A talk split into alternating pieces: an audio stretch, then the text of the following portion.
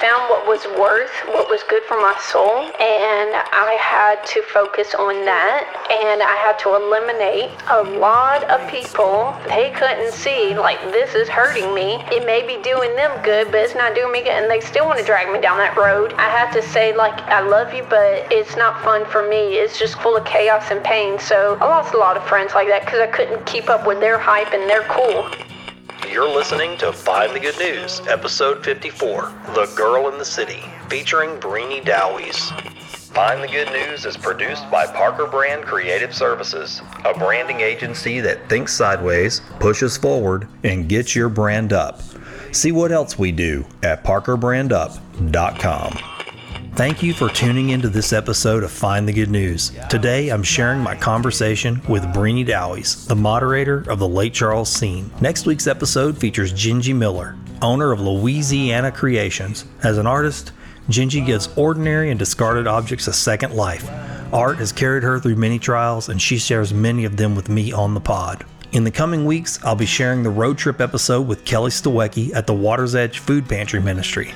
This was a real eye opening road trip, and I'm looking forward to sharing the pod and the video companion piece. Following that, I have a special father son episode featuring Richard and Jack Harrell. You've probably heard Jack playing at Stellar Beans or Tia Juanita's Fish Camp. That conversation was a lot of fun, and Jack licked out some tunes on his piano while he was in the studio. I appreciate all the likes, shares, and comments from each of you on social media. If you like this show, please take a minute to subscribe to your favorite podcast app. A review is also a big help too.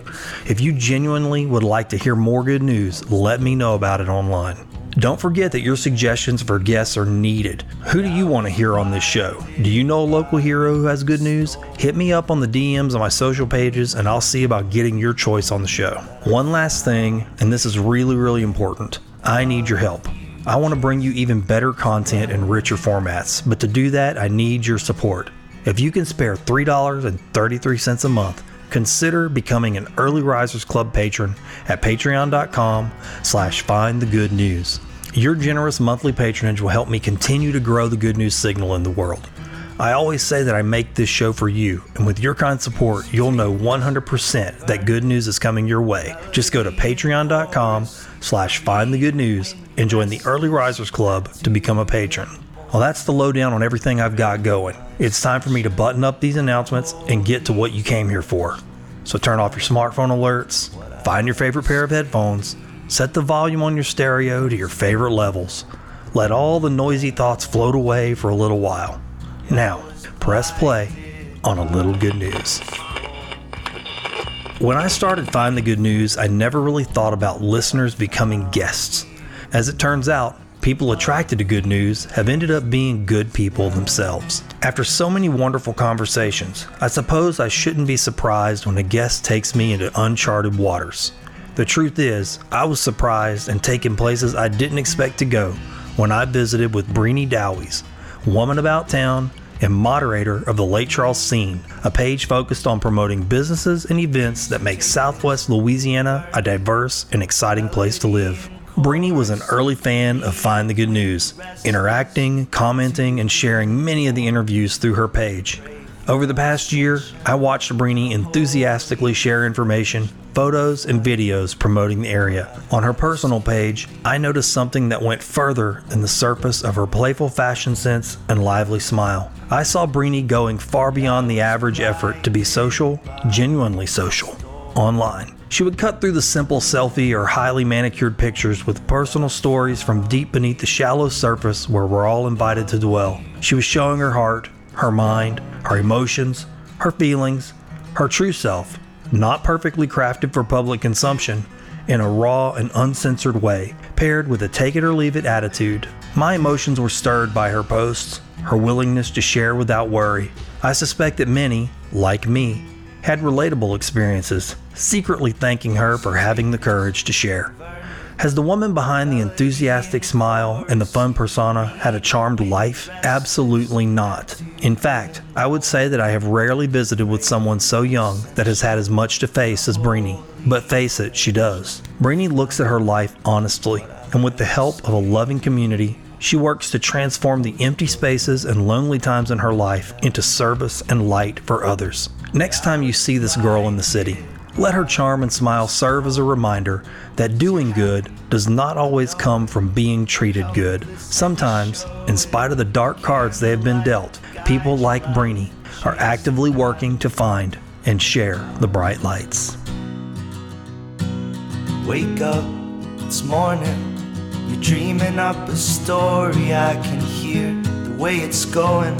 Cause you're laughing in your sleep on the path to deliverance and a holy wall of light pouring through your window. Old news, bad news, happy, fake news. Sometimes you just want to shut it all down and get no news at all.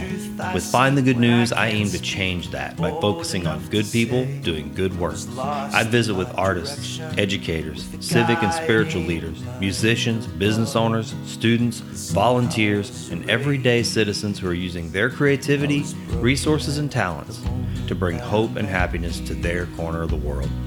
In each episode, I dig into the hearts and minds of my extraordinary guests. We have street level conversations about relatable things going on in their lives, discover the critical life experiences that shape them, the perspectives that drive them, and the fundamental beliefs that are anchoring them to a path of goodness. There's a lot of news in the world. My name is Orrin Parker, and I'm going to find the good. And I love you just as well. Thanks for coming over. I, uh, you know, we don't know each other except online, right? Which is kind of cool. That's kind of the new world we live in where we see pictures of people, we see what they write, but if we don't actually go to the same things they go to, or we don't participate in the same activities they participate in, um, then we don't really get that face to face. And I, I've been kind of pleasantly surprised that most of the people that I've encountered on the show have been fairly accurate in what uh, they've presented online. And so I actually, small world, I guess, we were just talking about Aaron Young, and Aaron and I go way back. I mean, way, way back, all the way to high school. You know, he and I were like brothers in high school. There was a whole group of us. He's probably told you. he he told me like when I go hang out because every now and then he'll host these activities with the youth or the young adults in our church, and we'll go over watch a movie. Or there have been times where I've I've struggled in the past. I I used to have a problem with drinking and everything, and Aaron made a deal with me. He said when you feel tempted to go out he said you call me up asap and him and his wife would just say come stay the night with us Yeah. and so i think actually one weekend i was staying the weekend with him but this was actually couple months when i actually messaged you. Yeah. and he was going through my phone. He always wants to check. And this is a deal that he has. He feels like he's he's dad and i call him dad. Yeah, you and he was being nosy through my phone and went through my facebook and i think went through my messages and Oh, maybe saw saw saw your name. And he asked who's um he said who's Orrin Parker? And for me when I get instigated like questions like that from him I always think that he's being nosy and wants to like oh who's this guy you're talking to? And I and I just like throw my hands and say I don't know dad like this is this guy that's coming out and he's doing all these broadcasts and he's really great with that and I, talked to him and he knows what I do with my group and, I, and then he said well are you talking to him and I said no dad He was like- he was I said- questioning, he was questioning. questioning looking at me and they're all laughing at me in the background him and Lynetta because they so they're in on the joke that he they're on the joke and I didn't know and I just kept like saying no dad's nothing like I even looked at his Facebook and said he has a wife or he hasn't asked me any random weird Nothing inappropriate weird. questions Right. I said it's just a guy that's involved in the community and he's doing great things and he said okay okay settle down Sabrina because I went to high school with him Oh, yeah. and I was like you could have said that at the No, beginning we were all very, very close. I mean, every time. I mean, Aaron's just um, a fast friend, right? I Mm-hmm. mean, he's just got that kind of personality. That's kind of awesome. I love that connection. When you said dad, I was kind. I did sort of the same thing that maybe You were doing the I math. went, dad. How is that possible? Hang on a second. I don't know her, and I don't think he has a He- daughter that's older than. No, um, he only has uh, three kids, and the oldest, if I remember correctly, she just turned 18. So um, I, him and I have been knowing each other since I was 15 when I joined the church, the Latter Day Saint Church, and I pretty much walked in the building by myself. I had no family support of my own. I even decided I wanted to get baptized, and Aaron was there at the beginning. And since I was kind of just coming to church by myself all the time, my my actual real dad would just drop me off in the parking lot, and I'd just walk in the building. Yeah. Um, everybody in the building just took a hold and grasped, and Aaron and his wife Lynetta were there at the beginning uh, and knew me compared to a lot of people who've kind of traveled back and forth or left the area. So uh, I would say they they've reached out and and helped me a lot. So they are pretty much family. I Like a surrogate family, huh? Pretty much. So they're like my church family, and um, Sure. I go to them about most of the all the concerns I have in life compared to my own real family members, just because I think my faith and everything I do centers around, and um. And compared to a lot of situations that I've, I've dealt with in life, I would say my church family. And the good thing I can say about Aaron is that he has um, a calm personality and Yeah. doesn't overreact to actual family members. Like, for sure, I will never call anybody in my family if my car just breaks down or something's going wrong. You call somebody with some that can who has experience. Yeah. And I usually call Aaron, and Aaron will say, just like, well, you just need oil in the car. And I'm like, I didn't know that. So, um, just simple things like um, instead of other people I've encountered, they just throw their hands up in the air and just call it all quits. Like, I don't know, spring, just go to mechanic. And that stresses me if, because I have anxiety, and usually I just need somebody calm to help me in a lot of situations. Yeah, when you add anxiety to existing anxiety, that doesn't ever help. Hmm. Yeah, we've our families dealt with anxiety on many different, I guess, levels, and uh, that's one of the things we've learned. You know, blowing up just doesn't. It can be frustrating, but it's hard to remember that the person who is having the anxiety or the panic attack, if you're frustrated, imagine what they're going through. It's like, you know, ex- exponentially worse than what you're going through. So staying calm is definitely of high value. It it is. I um I've managed some coping skills and techniques, things I've studied over the years that have helped me a lot. Breathing a lot, counting helps me. Um, uh, it just being aware of your surroundings, recognizing things around you before you go into full panic mode. But I mean, if I feel like I'm losing, like the last situation, I know what had happened to me. I had uh, gotten a, a small minor wreck on the bridge and um, this the traffic was backed up and i just happened to glance for a mere second to the left of traffic on the other side and didn't realize everybody had stopped Oh, prior so I slammed the brakes and um, I didn't hit them. I tried to swerve my car, but then my my tire started spiraling and ended up down in the ditch into Oh, the no. grass area. Well, luckily that there is there was grass in between because they estimated with my vehicle and the the um, Klein going that I could have flipped over, but the grass had stopped stopped the stopped and slowed the vehicle. So I got out, got pulled out. There was another girl right beside me simple things such as where am I at, um, what happened, just lost my mind. All I could do was think. I called up. I didn't call Aaron, but I called somebody who known me for a long while, known I've had anxiety, and I said, "I'm in a wreck." And he's like, "Where are you at?" And I just lost my mind. I couldn't even recognize. I said, I'm on the edge of Sulphur and Lake Charles. Does that make sense? I'm at the bridge. And he said, Well, what bridge? And I said, I don't even know what this bridge is. So, uh, what I did is the girl next to me, and I explained to her, I said, I have an anxiety and I panic and I, I can't grasp things. Can you explain to my friend on the phone? Um, what the situation is, and she helped out a whole lot. So, um, and then when I got the phone, all I could hear my friend telling me is like, breathe, and like count, calm. And it's just simple things. And um, he's and asked asked me questions such as, um, what do you see in front of you? Um, what are you wearing? What can you smell? Simple things that brings uh, me back down to ground Yeah. and reality to help me cope and then to understand okay, I am in this location and now I can remember. Yeah. Because I don't think I could grasp if a bunch of police officers in a situation, if I got in another wreck and just started hounding me and asked me personal questions. Um, It gets too much too fast. it, yeah, it, it would. And I don't.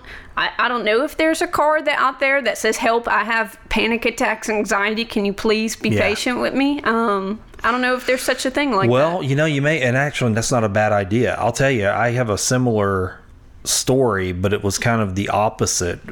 Um, and if I can share it with you, I think Yeah. it might be of value to you. Uh, I don't know if you've ever heard of the. Uh, you ever watched a show called Survivor Man? It's with Les Stroud. He films himself when he goes out. I don't think I've heard of it but I'll look it up Well, he there's one particular episode that I, I took have one big takeaway, and he talked about um, assessing your zones, and I took a lot from that, and it helped me one time. He talked about when you get in a survival situation, a lot most of it's in your head. Um, granted, there's some real things going on around you, but the first thing you have to do is get inside your own head. And so he said you, he assessed to help himself get into the right mode. He assesses his zones, and the first zone is where am I inside of himself, like being aware of who he is, what's going on inside of himself. That's zone one. And then he slowly draws the rings out. Like so, zone two is his body. Okay, let me now assess what's going on with my body. Is there an injury? Is, is something happening here physically to my body and then the next zone is what's on his body what's he's what's he wearing what environment is he immediately in and as he assesses these zones it actually calms him down and so i got run over by a car one time a lady was driving and I was walking on the side of the road and she hit me about, about 48 miles an hour, 45. But it was fast enough to really, I mean, wake me up. You know what I'm saying? I mean, I actually got hurt. And it's so fast, it just jars your mind. You know, and, and I could feel like that panic almost immediately. My brain was like, I just got hit by a car. It was just a lightning strike, you know? And so I don't know, but that zone thing kicked in, and that was the first thing I did was, am I when I after the initial impact, I was like, am I conscious? Am I alive? Right? Like, am I here? Is kind of was my first thought, and then the next thing was the next zone is my body, and as I started to assess my body, I saw a lot of blood on the ground, and so I was like, well, that means I'm I'm hurt, obviously, but I was in shock. My body was in shock, so I couldn't feel like pain at that moment.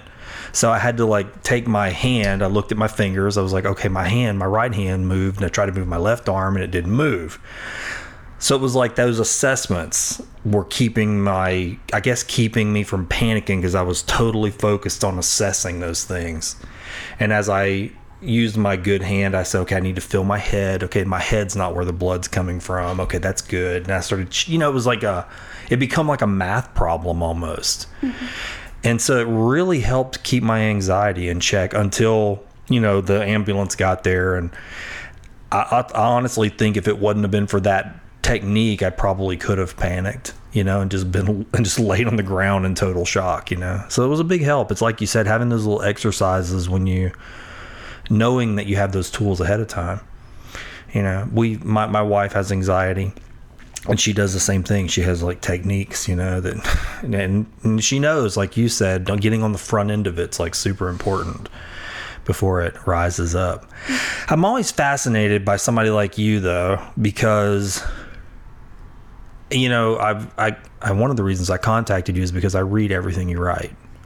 I mean, every time you you make some kind of a heartfelt post that really digs inside yourself, I'm fascinated by it. One, and then also my heart just you get inside my heart with some of that stuff. I'm not gonna lie to you, but hearing that you have anxiety, and then seeing how you put yourself out there in the community, um, not everybody that has those types of things does that.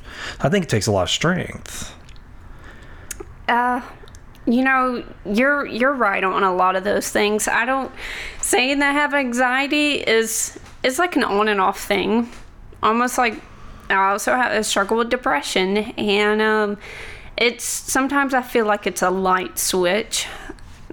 For example, this past Sunday, um, I I was kind of literally breaking down because I I admit I've had a struggle with dedicating myself to my faith and um, being mindful of my prayers or going to church and and people like Aaron, they they know that, and they do the best that they can to be supportive. And I'm I was just sitting and the room with everybody and we're going into a gospel lesson and they write all the scriptures on the board for everyone to look and then they write names on the board such as paul and and um, other situ and then they ask like who are, and i used to be really great and i know i still am. All i have to do is dedicate myself back into my studies and i could just memorize things and just give you the answer and tell you the story in the scriptures or in the bible. But then i just looked and my mind just went I don't remember any of these things because I have stopped my practice into my reading scriptures and saying my prayers and um, and my mind is slow and everybody was just like reading. And i think the anxiety caved in where the teacher said just turn to your partner and discuss what you memorized on the board. Where everybody was getting in partners but i was sitting in the middle. And then i realized that um, i didn't have a partner right there. And then i turned to myself and i thought like i don't feel good enough to talk. I don't know any of these things on the board. So i just grabbed my bag and i walked out and i happened to run into aaron and he asked hey what's going on? And i said i'm about to break down. I'm having a panic attack. That triggered I, it. That triggered it. And he said, Well, what happened? I said, All the scriptures on the board, um, people turning and talking uh, about things. And I said, It's not that um, I'm just so uncomfortable. There's a room full of people. And I think I've had struggle, struggles in the past before where when I've tried to get active in church and being around a lot of people, I've I've secluded myself like in a small hole. I um I used to go out with the young adults in my church and we all get together hang out on sundays and i didn't like volunteer saying a prayer i didn't like volunteer speaking out or being that person that everybody now sees me on social media or out in the public I I actually had my own little fort. Everybody uh, would jokingly throw the pillows and cover me in a little fort tent, and that a literal fort, a, like literal, a pillow fort. A pillow fort. Yes, yeah. um, I hoarded all the pillows, and that was my comfort zone. And uh, and then they'll joke, and when I got out of it is when I went to the bathroom, and that's about it. I that was my way of saying um, don't pick on me. Don't call me out. Don't ask me questions. If I raise my hand, that's because I'm comfortable enough to answer or ask a question. And it had to take time. It had to take um, a lot of patience. It had to take some practice. Um, people like Aaron and members in my church, they actually reached out and gave me opportunities to be in a teaching position. And I thought, like, man, like I have an anxiety now. You want me to teach? In front of grown-ups. Mm. So it started with basics such as teaching scripture classes to grown-ups and people in the community that would stop by at the church and were just curious and want to know.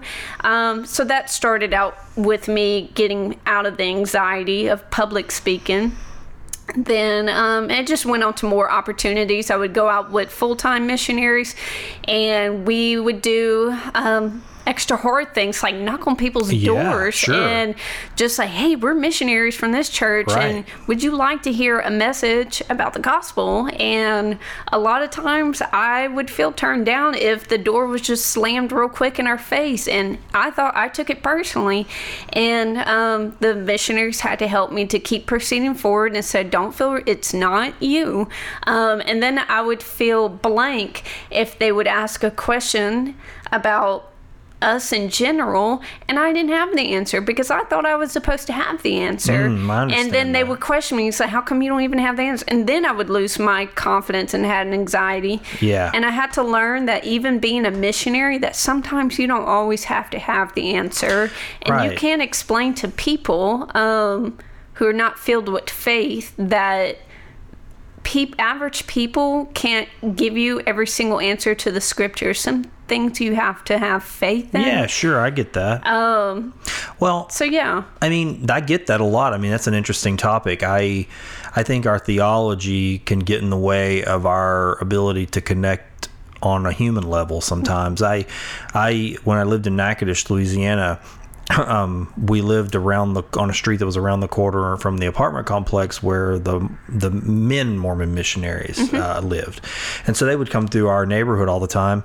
And I've always been fascinated by religion and spiritual practices. And so when they would knock on the door, I was always I tried to be very welcoming because they're just people. That's the thing that was so it's so hard I think for and I don't know why that's hard, but I think it's hard for people to remember that people who are knocking on your door in a certain religion or a certain practice, they're not lo- knocking on the door because they think they have something bad to share with you. They're not trying to give you a snake or poison, you know. They just want to share something that's affected their life, right? I mean, at least that's the perspective I take. Mm-hmm. And so I ended up and then my time I lived there, going through, you know, three cycles of missionaries, they would come over for dinner, they'd come around to the house and help me put swing sets together and help me. One day they I was outside raking my lawn and, and they come over and they help me bag leaves. Just stop and be friends. Just be humans together. And we did have spiritual conversations and they never ended an argument. And did we have theological differences? Probably but we didn't focus on those things. And what a I think fondly of those missionaries. And you know the other Saturday morning two men knocked on our door and I went outside and there was two men. I didn't even ask. They had they had Bibles. We talked about the Bible. I asked where they were from. Got to learn about Australia from one of the guys from Australia. We talked a little bit about God and a little bit about culture, a little bit about problems in the world, and a little bit about solutions. Come to find out, eventually found out that they were Jehovah's Witnesses. We didn't get muddled up in the theolo- theology. We just hugged like brothers and they left and it was a good conversation and I felt like I'd met two good men. Mm-hmm. It doesn't seem more complicated than that when you have the experience, but I think we make it more complicated. I know the positive thing, I, and you said that about the Mormon missionary guys always coming over. Something that always stood out to me, and I try to implement a lot in my life is service Yes. oriented and serious, no doubt. Ever since I was a little kid and I joined the church, they would come around when I wasn't home and just knock on my on my door and my dad would open and just say, Hey, Mr. Dowie, sir, how are you doing? Is, is Sabrina home? And just say, No, she's staying with a friend. And he said, Well, do you need help with anything? You want us to mow your lawn and stuff? And dad was just always confused, like, Like, why are you want to help me? why? why are you being so nice to and me? he would think that it's something because they were trying for a motive like um he he he was very abdomen. My dad raised in a strict culture um in his faith everybody has their differences and my dad had his differences with my faith and it's gotten a little bit better over the years. Um, but he always saw it as a motive where they would offer help and he would think it's um, if they do this then he would want to listen and he never Oh, wanted to listen to right. anything. We'll trade you. We'll I'll do trade. I'll you. mow He always- if you- yeah. That's what Dad always. My dad always used to think, and I, I feel uh, my my real dad, not Aaron, of course. Um, and it was never the issue. And I think a lot of people just think that in general. I've had guy missionaries come over. As a matter of fact, I think later on tonight, because I was deep purging, throwing a lot away of stuff, I think the guys and Aaron and them are taking all the stuff and hauling it to the dumpster. Um, and I've seen them show up even on my doorstep, like help me mow my grass or whatever. I live alone now, and they are in their suits. They're in their clean, clean, nice suits.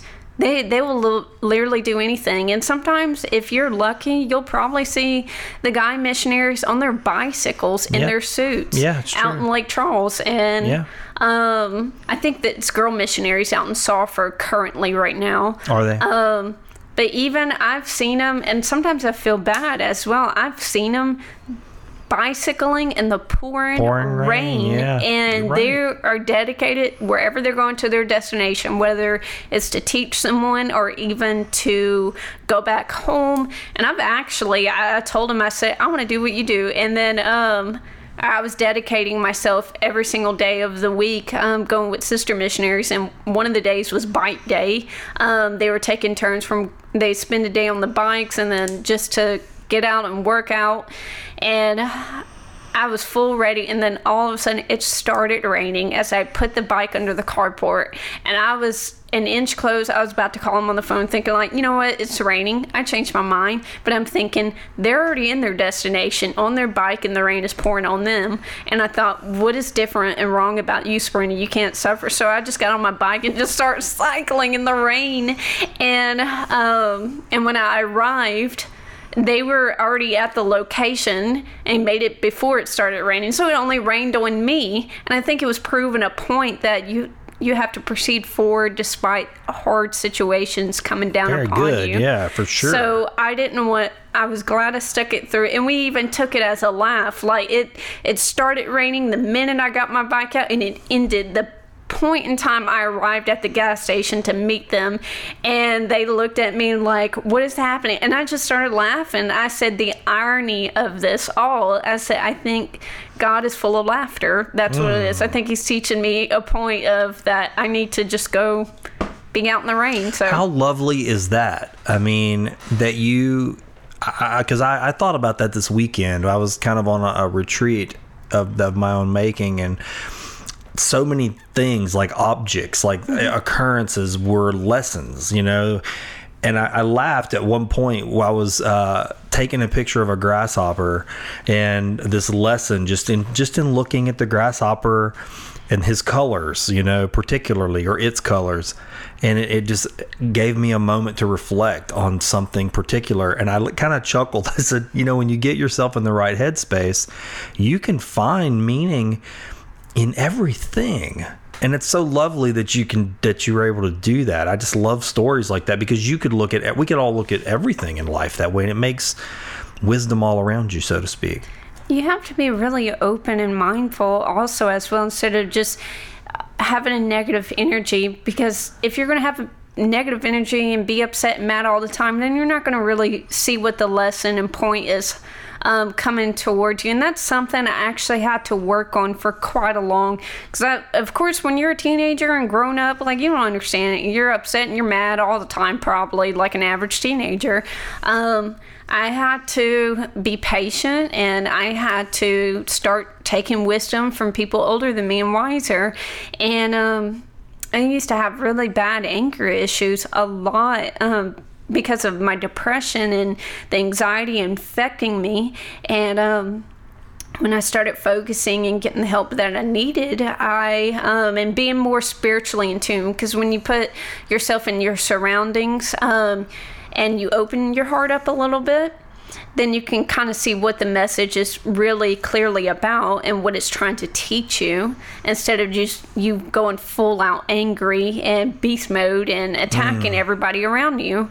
So I've had to learn a lot of times that I need to, instead of reacting, and I still struggle to this day, instead of reacting, just to take a minute to sit back and ask what is going on that I need to learn or adjust or fix or accommodate or do something around me before. Um, and uh, just kind of work on my inner self. I, I still, it's a constant thing I need to. I, I've struggled lately with a lot of emotions and.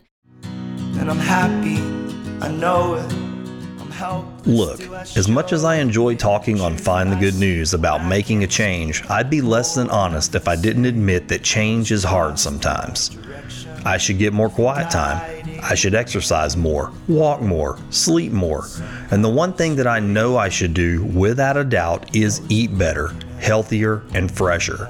But there's a wide berth between knowing something and actually doing something about it. I love to cook, but just like those other should do's, I don't always make the time. This is where I have to tell you about Fresh Fuel because it takes procrastination out of my way. Fresh Fuel is a fresh take on getting healthy, wholesome, and satisfying foods in your life as a kickstarter to critical change that lasts. When you sign up for a Fresh Fuel program at thefreshfuel.com, you'll find tiers for your specific level of can't get up and go. I know I found mine. My friend and founder of Fresh Fuel, Megan Abraham, wants to do one thing and one thing only. She wants you and your family to eat healthier, delicious, home cooked meals. That's it. With Fresh Fuel, Megan has taken all of the I can't do it out of putting better meals in front of the people you care about And she's quick to remind that one of those people should include you. Go to thefreshfuel.com and choose the program that's right for you. Megan provides you with the recipes, supply lists, links, videos, goals, and very important here, access to the Fresh Fuel Facebook group where you can connect with other Fresh Fuelers, real people just like you and me making the same journey. What I love most about meal prepping with Fresh Fuel is that you don't have to do it alone. Megan is right there with you every step of the way, making the same changes you are. Fresh Fuel isn't a diet, it's a life change for those of us that just have trouble changing. Since I signed up for Fresh Fuel, I'm cooking more, eating better, and honestly, I'm feeling better too. I believe in Fresh Fuel so much that I asked Megan to offer Find the Good News listeners a chance to try it out at a discount. Just go to thefreshfuel.com, select one of Megan's signature programs, Fresh Fuel 28, the 28 Plus, or the 28 Pro plan, and then enter the code Good News to get 10% off your program. That's 10% off a Fresh Fuel signature program by visiting thefreshfuel.com and entering the code Good News. Fresh Fuel has been good news in my life, and I'm betting that thefreshfuel.com will be good news for you too.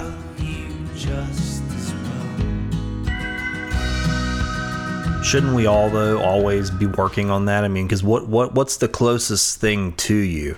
I mean, I, I think about this all the time, and it kind of gets back into another type of meditation me- mm-hmm. meditation exercise I, I like to do, and it's it's one I, I've come to call finding myself hiding mm-hmm. within myself, and so I sometimes we'll lay and try to get relaxed, and then start going. So where am I at in here? In in this body laying here? Am i in my toes? Am i in my knees? Am i just in my mind?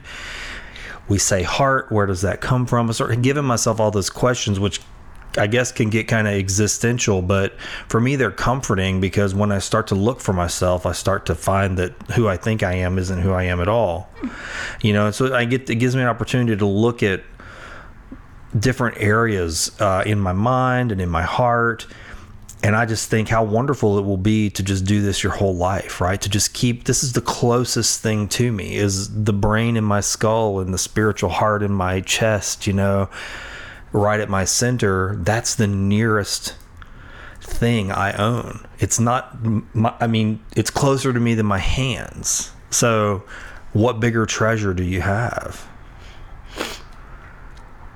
You know, um, I do want to ask you some questions if you don't mind, because I'm very curious. I mean, that's when I tell a lot of people Yeah. on this show, uh, curiosity drives the the conversation.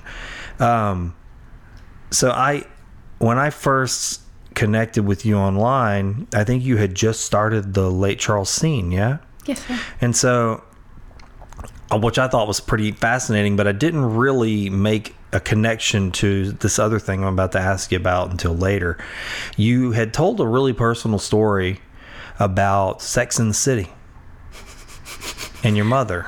Yeah. Um. And I, I just want to say, if you don't mind talking about that a little bit, I just saw a connection. I, I guess for me, I didn't know you very well.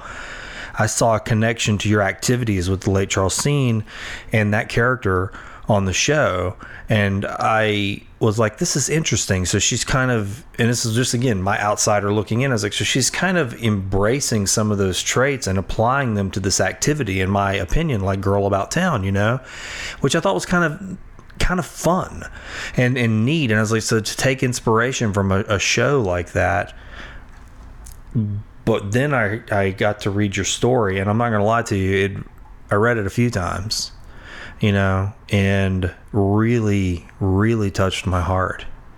And uh, I just wanted to know if you wouldn't mind talking about that a little bit. And am I way off in No, my? I I'm really open. I'll I'll talk about anything. So yeah, I'll talk about what um what is the specific like you want me to touch well, on? I mean, or is Like, there a it's just- connection between what you're doing with Lake Charles Scene Yeah. and and your As a matter Fondness? of fact, uh, as a matter of fact, because it seems lately all I am is like really obsessed over is that TV show, and I have all the seasons. Um, I will tell you where's the best deal to get them. I got it off of this app or this website called Book Thrift. Um, and it sells also DVDs as well, and then a few random toys on there. You just, it's a new and used website, and I have the app. But I'm constantly on it all the time, and my points rack up, and then after a certain amount of points, I get a five dollar credit. There you go. and um, so I found all my DVDs for maybe three to four dollars each, and I thought that is such a great deal. But this season is also kind of a little bit older, so I think on an average Walmart shelf you may find it for ten bucks. yeah. So I'm always looking for a thrift deal. Um, I've always, and I think it's because of the depression, the anxiety, and certain the what I've been on medication for. That sometimes my mind will attach to things that are very familiar, and it will stick to it. And uh, as a little kid, it, it first started with my birth mom, and um, her name is Jacqueline, and just a whole story about Jacqueline is that um, she raised me up until I was seven. She was such a smart, beautiful woman, but growing up in the 70s, um, she dabbled in a lot of things um, with with drugs, alcohol, and um, a free spirited woman. So she experienced it all. And a lot of those choices that she experimented um, kind of resulted in effects with her pregnancy. She had six miscarriages. I was the last of the 12 children. There would have been 12 total um, if we were all living and um, and she was always on drugs or some hard liquor or alcohol when she was pregnant with all of us. Um, so some of us have come out with something or been dependent or codependent upon. Like I've had siblings addicted to alcohol or or some minor stuff, and we've all sought help and treatment and have turned out great. Um, but it was just the struggle along the way because of mom and her decisions. So the situation led to where mom had kind of a breakdown. She she took me. I think I was around six, about to turn seven, and she took me around a winter season. And she always said the the only man she ever loved was the first man, and that was the father of the two oldest um, my brothers that are twins. And she found out that he was in Missouri, and so she took me. She just literally left the house. We were in Grand Lake put me in the car. Um, there was just like no way, and we just took off. And it's because she she And has. you were how old? I was about six. All I just remember is just being shoved and everything. It was like no explanation, and just shoved in her car, and she just started driving. Like dad would get me every other weekend. My birth dad. That was just the custody situation. And that was all after this event, right? After that, that This this was all occurring. She did not explain to anybody that she was taken off. It was part of her personality disorder. She had bipolar and she just got in the car. Well, things a lot of things just started happening um, when we were up there and to be honest, I witnessed a lot of things as a child that I don't think an, a kid, a six year old kid, should see. But um, I didn't know what it was at that time. Right. But remembering it is basically mom it didn't work out with the first guy. Her car broke down. We were homeless a lot on the streets. We slept a lot under bridges. Um, I remember a few occasions of people maybe being kind enough and taking us into their homes or hotels for a little while, um, or other places and homes we got in. But a lot of the situations where we got in is because I recognized a trait that mom used herself and used me as a crutch to get a lot of. So basically, mom was a prostitute. I got you. Um, sorry to be No, ugly it- it- that. it's okay, it's but okay. it's um that's how we kind of got around with a lot of it and that was her survival mechanism. that was her survival mechanism and unfortunately um, i was basically kind of around to a certain point so i did kind of witness a lot of things like i don't know what that's going on or what that is but just knew that i needed to cover my eyes or go in another room or be away from it six, seven years still old. six, Still six. probably about to be seven. Um, I found a way, or somehow found a way. We connected with family back in Louisiana, and Dad found out where we're at, and so he proceeded forth to um, go with custody to get full rights after he found out the situations. We were in Missouri, um, and when he got all his judge approval, he found a way to actually. Um, to kind of come up here. Well, we um, when he found me and my birth mom, he actually um, found the location and the decision. And this is such an um, astonishing story. People just get like they don't understand like my dad he um he found he saw me walking in a house he was in a car parked away when he So he just saw you. yeah, he saw me and he was looking for us. He made arrangements with my birth mom that it's like, you give up Sabrina, I have the paperwork to prove it. And he kind of was making up a little white lie to say I have all that backed up child support or money. I never, but he was not going to give up money. He just had paperwork to say, I now have He was doing that to entice your mother. to entice her, yeah. but she wasn't going forward and she didn't want to meet up with them. So he had to find his way to find where we were at. And so he, it was on a weekend, and um, he was told from judges and people in Louisiana that he needed a judge in Missouri to sign that paperwork to kind of, I guess, proceed further um, for in a di- different location. Well, it was the weekend. Of course, the offices are closed up there in Missouri, and he saw me and he said, "There is no way I can wait." And they said, "Come back Monday." And he said, "I have to get back to Louisiana Monday. I got a job." And he said, "And I just saw her. I need her now. Um, I need to get Sabrina." And so um, he took a very wild chance. Um, he just parked his um, him and his then wife back then, um, he walked up to the door, and I remember throughout the whole day, I still remember it. Um, Mom was telling me so many times, Sabrina, I think you need to go take a nap. And I just thought, I'm not tired. I don't want to go to bed. And she knew that he, Dad was getting extremely close. Um, she was supposed to meet him, but turned him down. And she knew he was coming around. She was getting uncomfortable. So she was trying to hiding. She you. was trying to hide me in case she thought at any moment that he was about to show up. And so I remember a knock came on the door and she looked over through the window and she said, It's him. And she said it to the adults. Um, I got all excited and thought, who is it? Like I wanted, I was curious, and when the door opened, I saw his dad. I was all excited and wanted to reach out. And I remember what mom did. She stuck her arm and her leg out um, through the doorway, like trying to, like for me.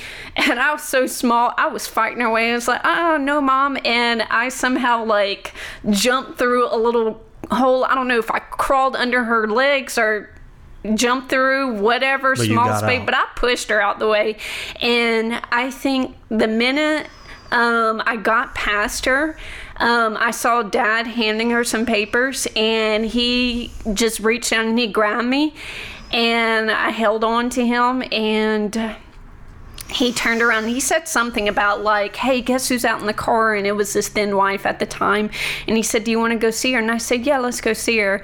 And that was the moment that i didn't understand but that was the last moment i was going to see mom and we walked down and all of a sudden we're going down the sidewalk and i see the car driving next to us with the then stepmom and we just start he just started running. He just started running down the sidewalk and the car goes around and the i didn't holler i didn't scream. I was i didn't start crying until i got thrown in the car. Um, stepmom had to roll down the window, and she threw me through the. He threw me through the window until he could catch up and get inside, and they took off. And um, and then I started crying a little bit, just thinking like, why can't I say bye to mom, or why didn't you give me that opportunity, like a formal, like or some situation? And um, and I was in shock mode. I think the anxiety kicked in at that point at a young age, um, and then understanding what's happening, or um, How confused. this- how confused and why why is it like it felt like a scene from the movies i'm being kidnapped and, and it's by my own dad and i don't understand where where what were those papers you gave mom and why why is this all happening to me and um and I think it was, I know that was the hardest thing that had happened. And I think I've had a lot of issues and kind of heartbreaking situations from that. But it was the best thing that had to happen because mom was not making a lot of choices and decisions. And I know um, I try to live my life fully inspired and that God uses people and um, to do things. And I feel like that if dad hadn't taken the initiative to go out and reach out to me, you would not be seeing me right here. I'd be somewhere out in Missouri. Um, I would not be. I'd be down the. I could be even dead. I could be a prostitute. I don't know what I can do. I would have gone down the path as mom, and um, and dad told me consistently um, when I got back home as a kid, and he said, "I know you're not going to understand any of this, but this is going to be a better life for you compared to what." Your future may have hold. Um, and he said it's going to be okay. And so i just i had to work through it and i would get a little bit tender and when mother's day come around and i don't have a real mom and um, i wasn't really liking the stepmom and and her antics and um, it just it all worked out. And then this is to answer your point, um, the question about sex in the city. I think at some point, maybe a few months had passed down to get onto that. Um, I was watching TV in the living room, clicking, finding cartoons. And I, I stopped on something. It was it was the show. It was right there, right in front of me. And the actress, the main actress, Sarah Jessica Parker, has that wild curly hair in there. And mom has me and mom have natural curly hair that just runs through the females of the family. And it was it was brownish, brunette, everything that looked about mom. I didn't know who this actress was on TV. And the first instant clicked that that's mom right there. And I'm just going closer, like the my face so close to the TV I can touch it and just holding it. And um, I, I started crying right there. I hadn't seen mom two or three months after being taken from her, and she's on TV. And then I started thinking tender hearted um, that mom went to become an actress and that I don't know, maybe she left me, and then I was thinking, well, maybe she might come back for me, and I'll be here and I'll just watch her on TV. And um, How old are you at that time? I was probably um I had turned I had turned seven within the December after we went off to Missouri. So I think I don't know, maybe still seven within the following year because my birthday's in December, and so maybe seven, about to be eight by this point when I first grasped that on TV and saw that. Um, I don't know. Um, of course, what everybody's thinking it's just the dialect, the tone of the movie, and why is this kid watching Sex in the City? It was, it was an. I explained it what I said in the um, paragraph, and I know people still think like, why wasn't a parent around to correct her? Your kid, and I wasn't cultured in the dialect or the tone or the language the actors were saying in the movie compared to me as an adult now. I can fully understand what they're saying in tones, and I know what they're doing. It was just the image that stuck. I because of the um, the illnesses and depressions, anxiety, and codependency. I was codependent upon that show. Yeah. it was a coping mechanism Sure. for me. And um, several times, like I would just wake up. Ran. I figured out this was. I think um, I don't know if they still do this. Is like in the newspapers they would put the program TV programs, and so when the Sunday paper came around, I would um, kind of grab it away from Dad to look up what time Sex in the City would come on, and it would usually be eleven or eleven thirty at night. So I had to make sure like that they were sleeping, and I would crawl to the living room just to watch the show.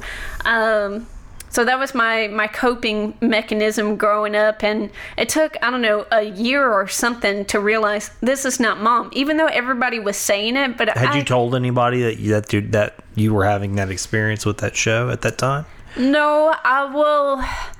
I mean, I explained several times. I think the first time when I first saw it and I started crying, and then um, dad came maybe walking through the living room and I pointed and I said, That's mom, and she's on TV. And dad said, No, Sabrina, that's not mom. um, and He I- didn't realize though. I just time. I looked at him like he was crazy, and I said, "You're wrong. That's mom. I know what mom is," and um, and just kept saying several times, and it just I couldn't accept the fact maybe because I was torn from that, Yeah. um, from her. That I was willing to grasp and point out that this was mom, just Yeah. to hold her in me, and um, Hmm, I. I, I understand what this. I, I've, yeah, I can understand this from a from a different story for myself and a different perspective. But I, I did get a piece of information about somebody that I had a relationship with, also somebody that I never really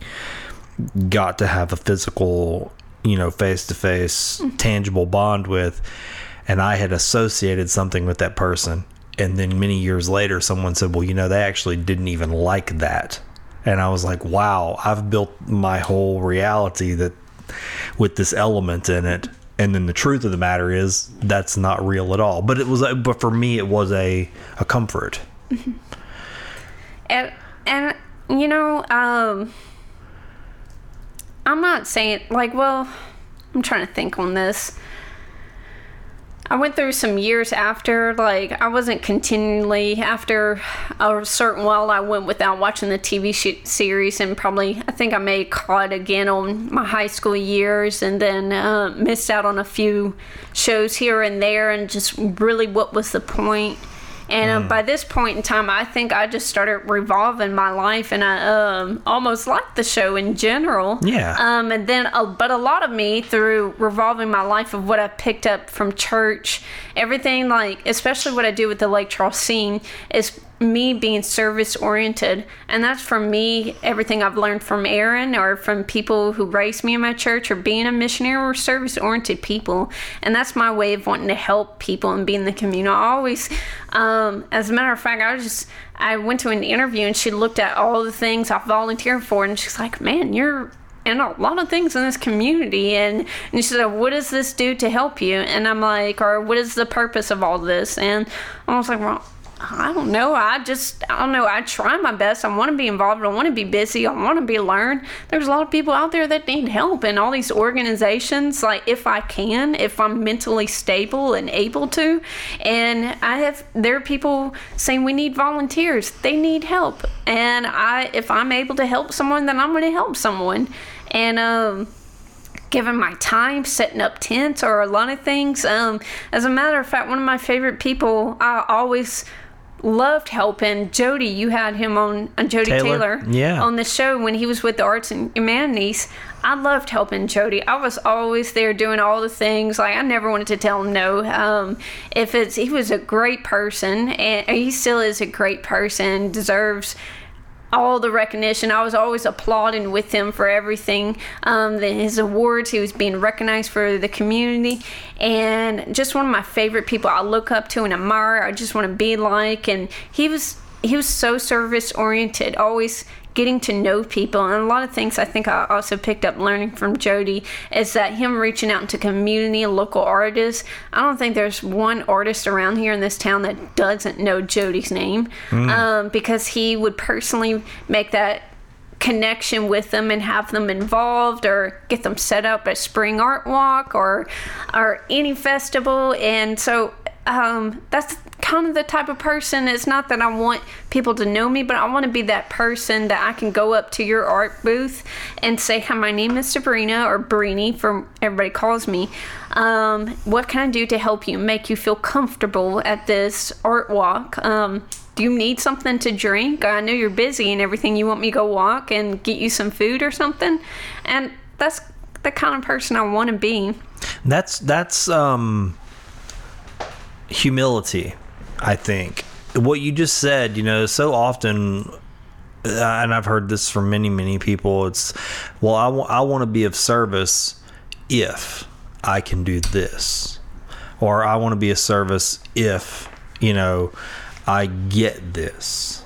And I'm not saying everybody, but I do hear that sentiment like no but what you just said was I just want to be of service period because those things you mentioned aren't the have nothing to do with glory right, it doesn't and, and I, and I think that's an interesting thing to point out because sometimes and i find that even with a show like this and like with what you're doing you have to stick yourself on it. You know your face is on it you know? Sabrina Breeny people you are that entity. You are that activity you're tied to it and so it can seem like it's a potentially from an outsider looking in that hey maybe that's just for yourself glorification um and there is danger in that too that it could become about that There right is quite a lot of danger in that because people can take advantage of that. And I've, I don't want to say that I want to close myself up and shut down. Um, because I feel like if I close myself up and shut down, I'm going to miss out on something. And I admit I've gotten hurt a lot. I've been taken advantage of a lot. I've had people backfire on me. I've been in a position where I've, um, I don't know, it's a hard position to be in where I'm supporting everybody because that's the purpose, I guess, with the scene group is you support local, you support everybody. Yeah. But it comes to a point where um, I love. I, I tell everybody I love all of you, every single one of you.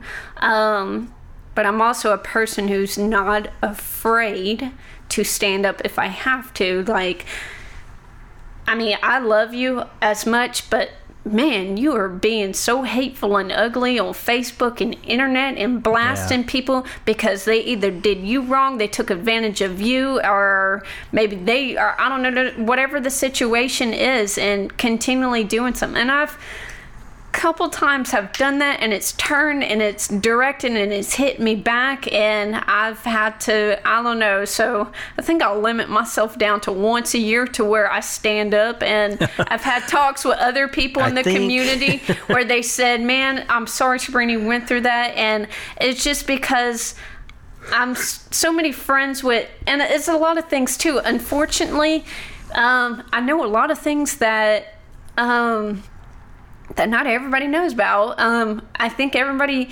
finds me as a trusting person where I've had owners of restaurants, of bars, of businesses open up and tell me about their personal life, Right. what their struggles of the business is, what is a trial for them and I've had a lot of things and I and I, I like that people trust me and their confidence is trust so I've had a lot of backstory for a lot of things um and then we have I don't know, and then we have people in the community just being hateful and ugly and bashing everyone. I don't know what it is with social media and Facebook. Um, people bashing everyone on the on the Well, internet. I think perhaps it's just because it's easier. It's I easy. mean, it is easy to.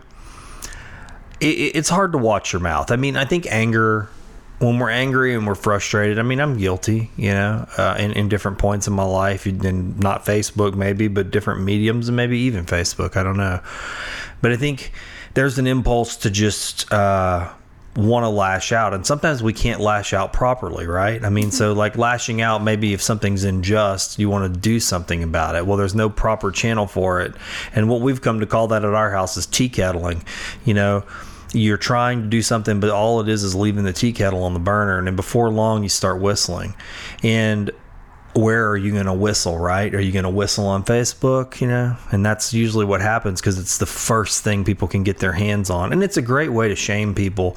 I mean, I don't mean that like I think it's good, but it's it's a tool it's it's a weapon in that regard. You can shame somebody instantly. I mean, I could go right now and make up I mean, I've got graphics software. I can go find some pictures of someone and make up a whole thing about them and just go shame them if I was vindictive. And there's just it, that's the dark side of it.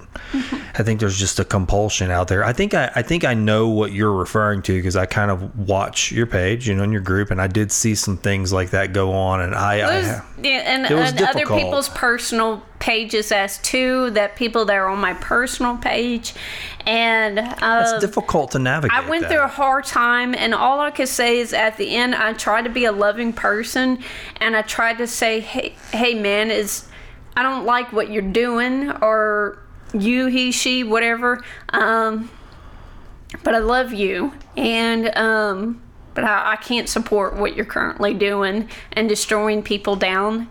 Sure. And um, I was raised in a generation without all this internet and everything, and how I solved my problems with the kids was right on the playground, and um, Right. and pu- maybe pulling a few hairs, and that's about it. Um, Well- we're kids, and then they grow up, and then we hug each other and we say we're sorry, but I don't know. Um, Can I be honest with you? I mean, I've been tarred and feathered by people on the internet, you know, in hurtful, hurtful ways. I would have never known. I would just think you're just a Well, uh, really great mediator. And But I, I tried. I tried the peaceful solution. It did not work. I'm telling you, it didn't work, and I believe in that 100. percent And I still believe in it. I still believe in trying, but my I'm just to say my enemy. Unfortunately, I hate that word, but my enemy uh, chose to go another route and and to take. And I'm just going to say it. And again, I'm probably inciting someone to challenge this, but I think they took the coward's way. And the coward's way is to um, kiss someone on the cheek, you know, and hug their neck. And then when they leave, to go straight to the internet and say, oh, I, I just tricked you because I'm a coward and I'm going to use the internet to tar and feather you because I can't solve things peacefully. I can't solve things face to face. I can't solve things with with any kind of conversation or elevated discourse. Because I can't do that, I go to the internet and I just pour my venom out onto the internet. And that when I see that kind of behavior, even if it's in somebody I love and care about, and I saw what you were going through on that, and I just kind of took an outsider's role and just watched. And the way what you did was try to do, I really do believe that you tried to say the right thing, you tried to do the right thing, but there was so much anger involved in that that I don't think, I think you were in kind of the situation I was in where it wasn't just. There, I- it just wasn't going to work out. It's hard. It really is hard. And I try, I work on my communication. It is hard to put So emotion on words if you're not communicating in person. And I'd be more than willing to give anybody my phone number and they just call me if they don't understand, but they just want to type it out. And um, it is hard to get a point across through words. Um, Sure. Sometimes I feel like even with my personal stories, people don't understand my personal stories. Um, and I, I don't know. I just I just keep trying my best, and that's all I worry about. And if it gets to a point, there's always that block feature um, on Facebook. Sure. And um, I've had to learn to use that more often, where I feel like they are not going to change their mind, Sabrina. Do not continually keep talking until you turn purple in the face. Sure. And just immediately block. Yep, I had to learn the same thing. I, I Um, did. And, I and. I hate that feature. Yeah, it's Um, unfortunate, so, but it's there for a reason. So, yeah. I mean, here's what I've come, and this show's been a big teacher for me in that, and it's something I've believed, but this is a great way to practice it. And and in social media, again, can be a great tool in that regard, but words are a choice. I mean, you can choose to say things that, and as another guest on the show said, say things that are life giving, or you can say things that are destructive. And, you know, in a, in a bad situation, just try to speak words of life. And if and if life isn't what's being received on the other end, there's not much you can do about it. You just have to keep choosing your words. And I, I feel that way because I went through the same thing, and I know I kind of felt. I guess I was putting myself in your shoes in that regard because I was like, I remember going through this, and I remember trying to dialogue and I and I remember trying to choose the right words because here's the thing that the sad reality is I can say ugly things too. I mean, I have a show where I try to say good things. And that's a great exercise because it makes me want to say more good things because I get a better result from it. But just like everybody else, if I really let myself go into the hole, I can think of some pretty nasty things to say too. We all can, so there's a choice. I think same thing with me. I've I I've, I think people still look at me sometimes. I actually, you know, when you say that, I think about I actually went through a recent heartbreak or a parting of me and somebody I was hoping would go further in the relationship. And I remember something at the beginning. He said something about if it goes south of this, you're not gonna blast me on the Facebook scene page, are you? And I'm like, no, I would never do that. I'm not that type of a person. And yeah, things did go south. Um, I'm still learning to let go of the hurt and the pain and the hate. And it's very easy for me to post something on Facebook and and then I have this person's mutual friends and um or and it doesn't matter who's in the wrong or the right of the situation. You just you have to learn to control those emotions and Right. if anything, um, if I had something to say, you know, I would blow up his phone with his text messages, possibly like an average female, or call him up or something. Um, I don't want everybody, anybody, to ever think that um, yes, um, I I could be in a position if I wanted to, and I could just easily put in that group um, the Facebook scene and say like, "Don't go to this business right here. Don't go eat at that restaurant. They were slow on wait staff. That happens all the time. Well, there's already I- something so- like that, right? there's already something like that out Yeah, there that's and out there already. and i mean regardless i some of these wonderful places people i support yeah i've had some bad maybe slow service and something but that's not something i want to put out there that's just minor to me Yeah. and i've had people mistreat me th- in the past that i've supported with my page i've just i do it in a kind way i say until you know how to communicate and to properly treat me, then I will um, reevaluate about how I support your business.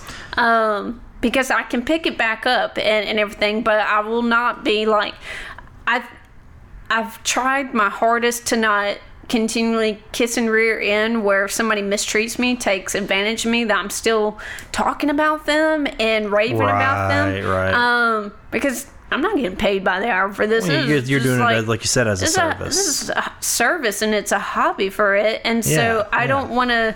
Um, I even think even like I, I posted some quotes. I said even Jesus Christ knew how to turn his back and walk in another direction. He wasn't he wasn't going to let somebody continually.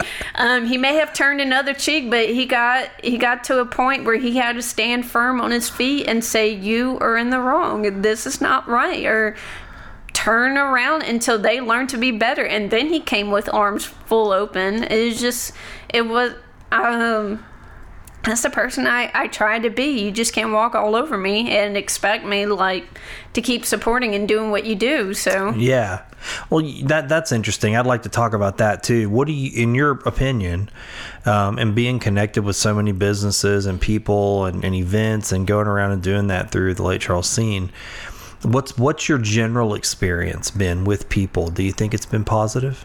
it's been positive here and there. Um, and then it's more of a like, who's this chick and what does she do and what experience does she have? And they shrug their shoulders and they don't care because they never heard of it. Um, is she an actual reporter? Does she have credentials? Um, is she coming in with a camera crew or, or what's her purpose? Um, Right. and sometimes I feel like people don't really take me serious in what I do, and so I I don't have a, a pitch to just to throw out there and just say this fun. I just kind of I just go on what I do. But if they see me often and they're in their group, then they kind of catch on. I have to most of the time with people like that who just doesn't understand where I'm coming from or what I do. I just kind of put them in my group. They see what I do and they see me coming around more often. And then they recognize it's like, oh, this is a chick. She's supporting, she loves her business. It's all about the community. Well, I'll tell you what I like about what you're doing, because there are a lot of entities that do eh, some some version of that, right? I mean, you have org- every every group that, you know, that's in the area has some. They post about their events and their stuff, and then you have groups that act as sort of a clearinghouse for that information. And that's all fine and dandy. It's nice to just get information sometimes. But what I like about with yours, I guess, and it's maybe just my own personal taste, is that you have a, your person involved in it. You're a person. You're an actual. You're not an entity. You know, it's when I think of the Lake Charles scene as a page. Well, sure, it's a page, but you're in it, right? You're the heart that beats behind it. Your your positivity, your eagerness, your desire to go out and do it. That's what makes it special. So, I mean, I think all that stuff you mentioned kind of sounds like when people these days, which is a sentiment that's changing, where people say, "Oh, well, what are what's your degree? You know, how much education do you have?" Well, now people are starting to hire based on experience and saying, "Well, how passionate are you? How teachable are you? Um, how good are you at what we're hiring you to do?" They're not looking as hard at, at that. And so when you're getting those questions like, well, what's your credentials? Are you a real reporter? Uh, are you coming in with a camera crew? I mean, yeah, maybe there's some of that logistically that has value, but I think seeing your passion behind it and your ability to do it and your eagerness to do it is of high value. You know, and then granted, it's hard to get paid for that kind of thing. I know that from even like this kind of show. It's a similar, driven, I guess, by similar motivations of what are my gifts and my strengths and what are my weaknesses let me lean into my gifts and let me turn those into a service to the community you know and uh, lean on those but at the same time it doesn't bring any kind of you know resources in This this is how it actually all started. Of of this, it actually started years ago. Um, I think it was in 2014, possibly. I had just gone through a breakup. I was I was dating a musician, and I went on that depression roller coaster. It was that bad, and at the time I wasn't so active in my church, even though Aaron was wanting me to come around and um, just go to church with them and the family. And I just thought like, huh, I don't know. And I, I realized like I made a lot of new friends with other musicians in the community and what they were doing. And for some odd reason, this some idea like I kept asking myself several times, like, hey, somebody should just like promote these musicians, like keep up to date with where they're playing, what they're doing, and instead of like, because I'd scrounge through Facebook and I would see a little ad here and there, and one of them be playing at um, when it used to be Luna, um, Luna Live, or whatever barn location. And so, an idea just actually, it was actually a grand idea. Like, I kept thinking more and more, I need to do something, but I never put it into action. And what motivated me, I always feel like my connection, everybody has some way of feeling inspired or feeling close to God. I always felt that a lot of my answers came through my dreams and visual sleeping it or sleeping and everything. And i actually um, i wrote it down and i'm tr- i wrote it down on a blog that i want to finish and um, I I just literally had a dream. They have the spring art walk, the downtown, all that stuff in that local area. I was just literally walking down that section, and there were people all around. I felt like I was in another art walk, and there were people all around me just doing their thing, artists and musicians playing, and everybody making their own noises. But nobody saw me, and nobody heard what I was. I was trying to reach out to them and pay no mind. They just walked past me, and um and I think I came down into the middle of the intersection of Broad and Ryan, right in that middle crosswalk in my dream, and everything went silent. Like no, nobody was making noise. It was like my dream just got muted, and all I could hear repeatedly was the words "the Lake Charles scene," and I I was like who's saying that voice? And I was like looking up even at the sky and like all around me is this person over here, that person. And was like, why are you saying? And I woke up, kept saying that those words to me, and I wrote it down on a paper, thinking like, what is this supposed to be all about? And I went into work and I said, I know what to do with this. Um, so I created the group and I thought I'm just going to share stuff. And I was sharing. I first started off doing nightlife. If people remember me, I think the only few people was like, especially Jody Taylor. He was around when it first when I first started doing this. Um, very few people were around when I first started doing this, and I focused m- mainly on the nightlife activities like bars, music, bands. Um, and I was always constantly going out and trying to support and take pictures. Um, and here's the thing about being a person tied into the group, and people are going to, especially you, people are going to make their assumptions about you and put it with what you do. And unfortunately, I didn't like what the image was being portrayed. They took me as the nightlife person, and that can be great to an extent. But what other hobbies um, is more of Right. like they thought I was part of, and unfortunately, like that's where a lot of my drinking habits came into being a part of the nightlife a lot Sure, I can I can see that. and then a lot of bad situations where I had people who associated with me in the group and they felt close that they can make their moves and a lot of inappropriate gestures. So I was I was having a hard time and I had to uh, luckily it went down the when I first started it went down the Lake Charles scene years And ago. how long? Oh, so I didn't realize. Okay, so Well, this has been it was like back. up. It was in two, 2015 or 14. Oh, okay. It was up for a little while, like three, four, five months. but And you realized, like, hey, this is. it was ha- it was happening too much because I was on another perspective. I was focusing mainly on nightlight stuff, and it's it was also when I got off from my job. I got off at eight o'clock at night from one of my jobs, and then I went strolling on to the next thing to go support someone's band or take pictures. And I, didn't think too much harm about it, but it definitely got me into a lot of bad situations um, where I've just I've been saved by the nick of hair or whatever. Um, Yeah, like you're right on. Like you, you just basically danced through the raindrops. So. Yeah, I was I trouble. was like got out of through a lot of trouble. Um, saw a lot of ugly things um, that I wish I don't know it was just kept. But people again, for some odd reason, they see me as that person. They open up and they express their desires, and it was just too much. And Well, that's potentially because you you seem like you are open, like you're willing to share. That's a gift, but it can also be a conduit, you know, and open you up to other things that aren't necessarily healthy. So when when I had restarted it this back last um, the end of the last year, I tried to make a point that um, because things that I needed to change my life, I can't resort to myself as the nightlife girl.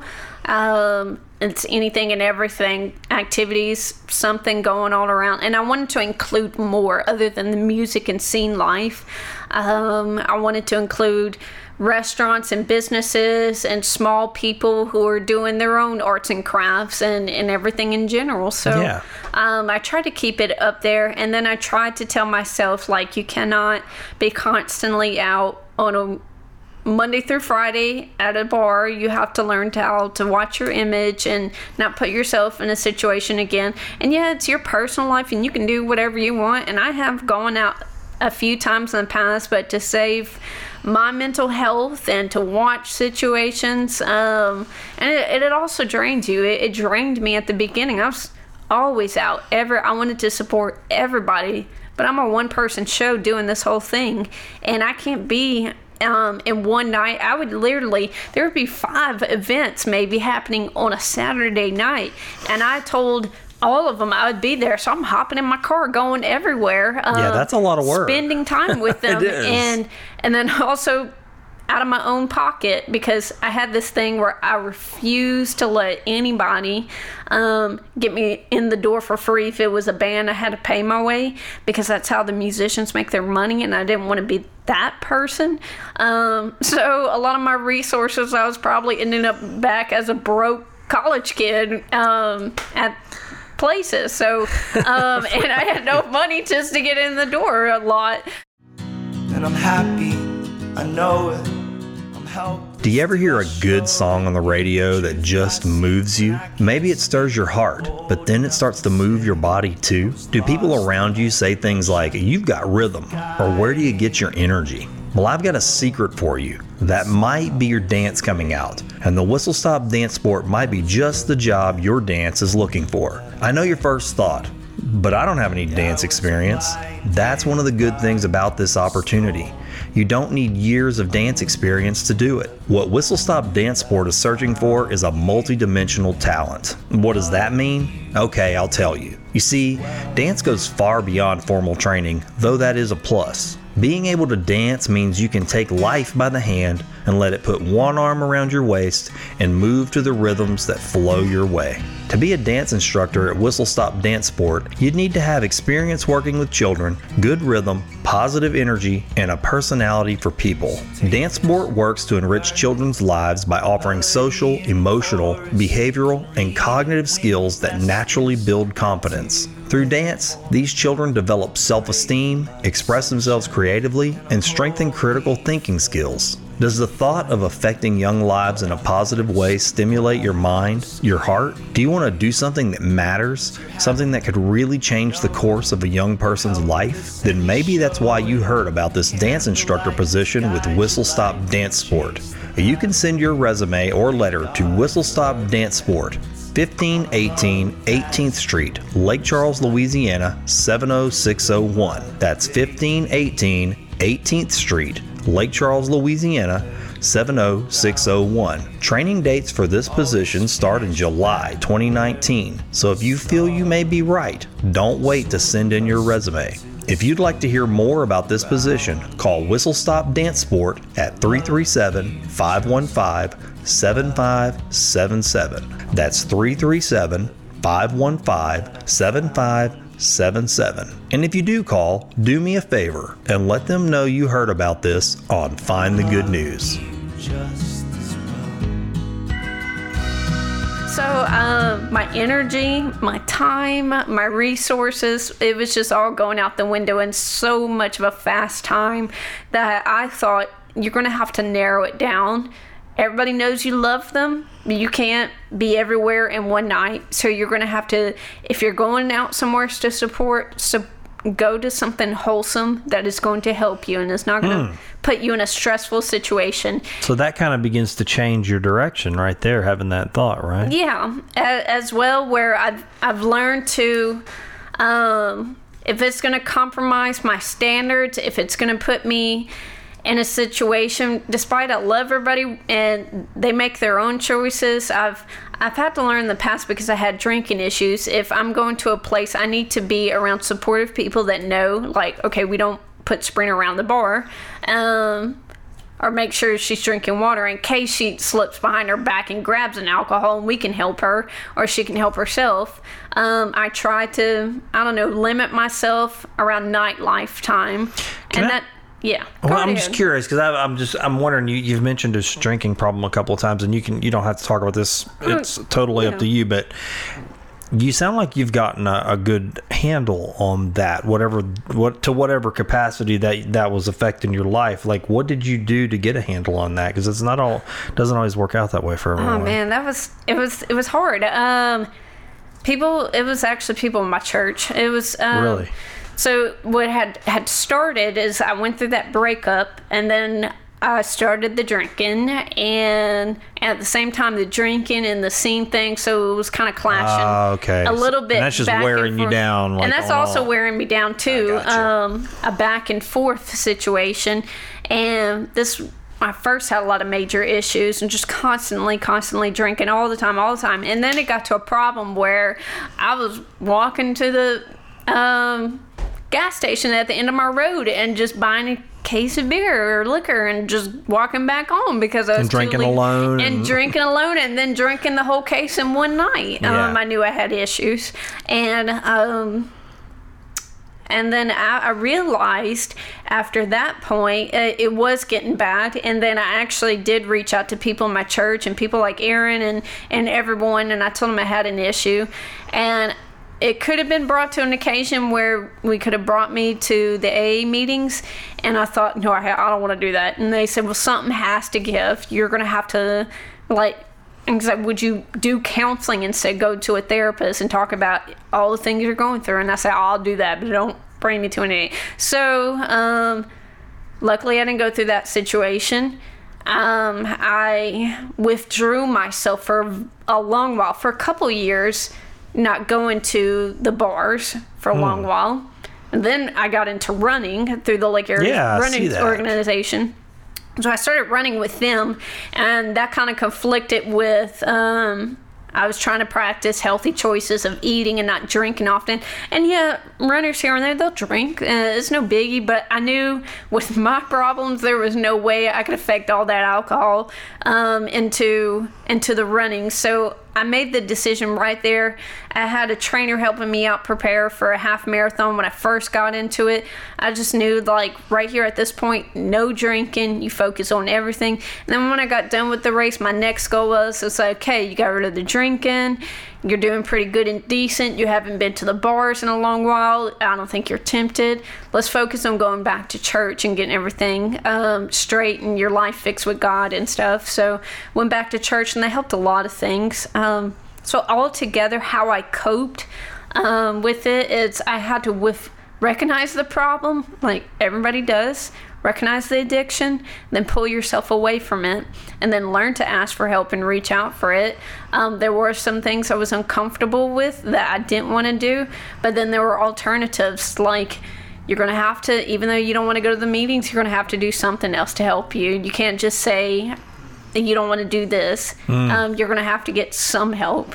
And I was willing to make some compromises, give up some some things. And I think that's when Aaron kind of took a point and stepped in, literally called me every single weekend. What are you doing? Friday night. What are you doing? Where are you at? Where are you going? Take a picture. Send it to me right now. Um, Made you accountable. yeah, in a way, like, cause I, I even asked, um, I just said, just check up on me, and um, he said, where are you at, or, or just, and there would be inches, like, I would have the urge to just want to drive down to the nearest bar, and he said, no, just come, come out, cause he lives in he and I live, he said, just drive over here, it's fine, um, and they didn't want me, so um, going out, so I had, I had resources and havens to go to. That's to help awesome. I love that word. um, to help protect me. That word just kind of came out. I Oh, didn't yeah. even know it was in my vocabulary. I mean, a haven is just the sound of it. I've always loved that. I mean, safe haven is just such a wonderful harbor. I mean, it's like a, a place of solace and comfort. What a wonderful word! It's a great way to describe what they were providing havens for you. That's so great. It, it was. It was a safe place for me to be at. And usually he would just, they would ask, Are you doing okay? And I said, Yeah, I'm doing great. And we wouldn't talk much. And it would just maybe watch a movie. And then I would quickly, I was tired and I passed out on the couch and just went to bed. And then the next morning, it was a new day. Maybe it was Sunday morning. And um, I, they said, You coming to church? And I said, Yeah, I just need to drive home. Well, most of the time, they would just say if it's Saturday, just bring some church clothes with you. Spend the night. We're all going to church together. Because then I started making up things like, yeah, I'm going home. I'm going to change my church clothes. But then I didn't show up at church. Mm. So then Aaron and Lynetta had to get smart on me and say, Bring your church. bring your church clothes, change. You're riding in our vehicle and you're going to church with us. Yeah, I love that. I mean, Aaron, I what's crazy is knowing Aaron and you telling these stories. Do you know what I mean? Because I I I wish and maybe somebody listening to this will know Aaron, but if you don't know him, it's it's just uh it's hard to really get your arms around like who he really is. I mean, there is a certain amount of joy around him and honesty. I love that you just said that word joy.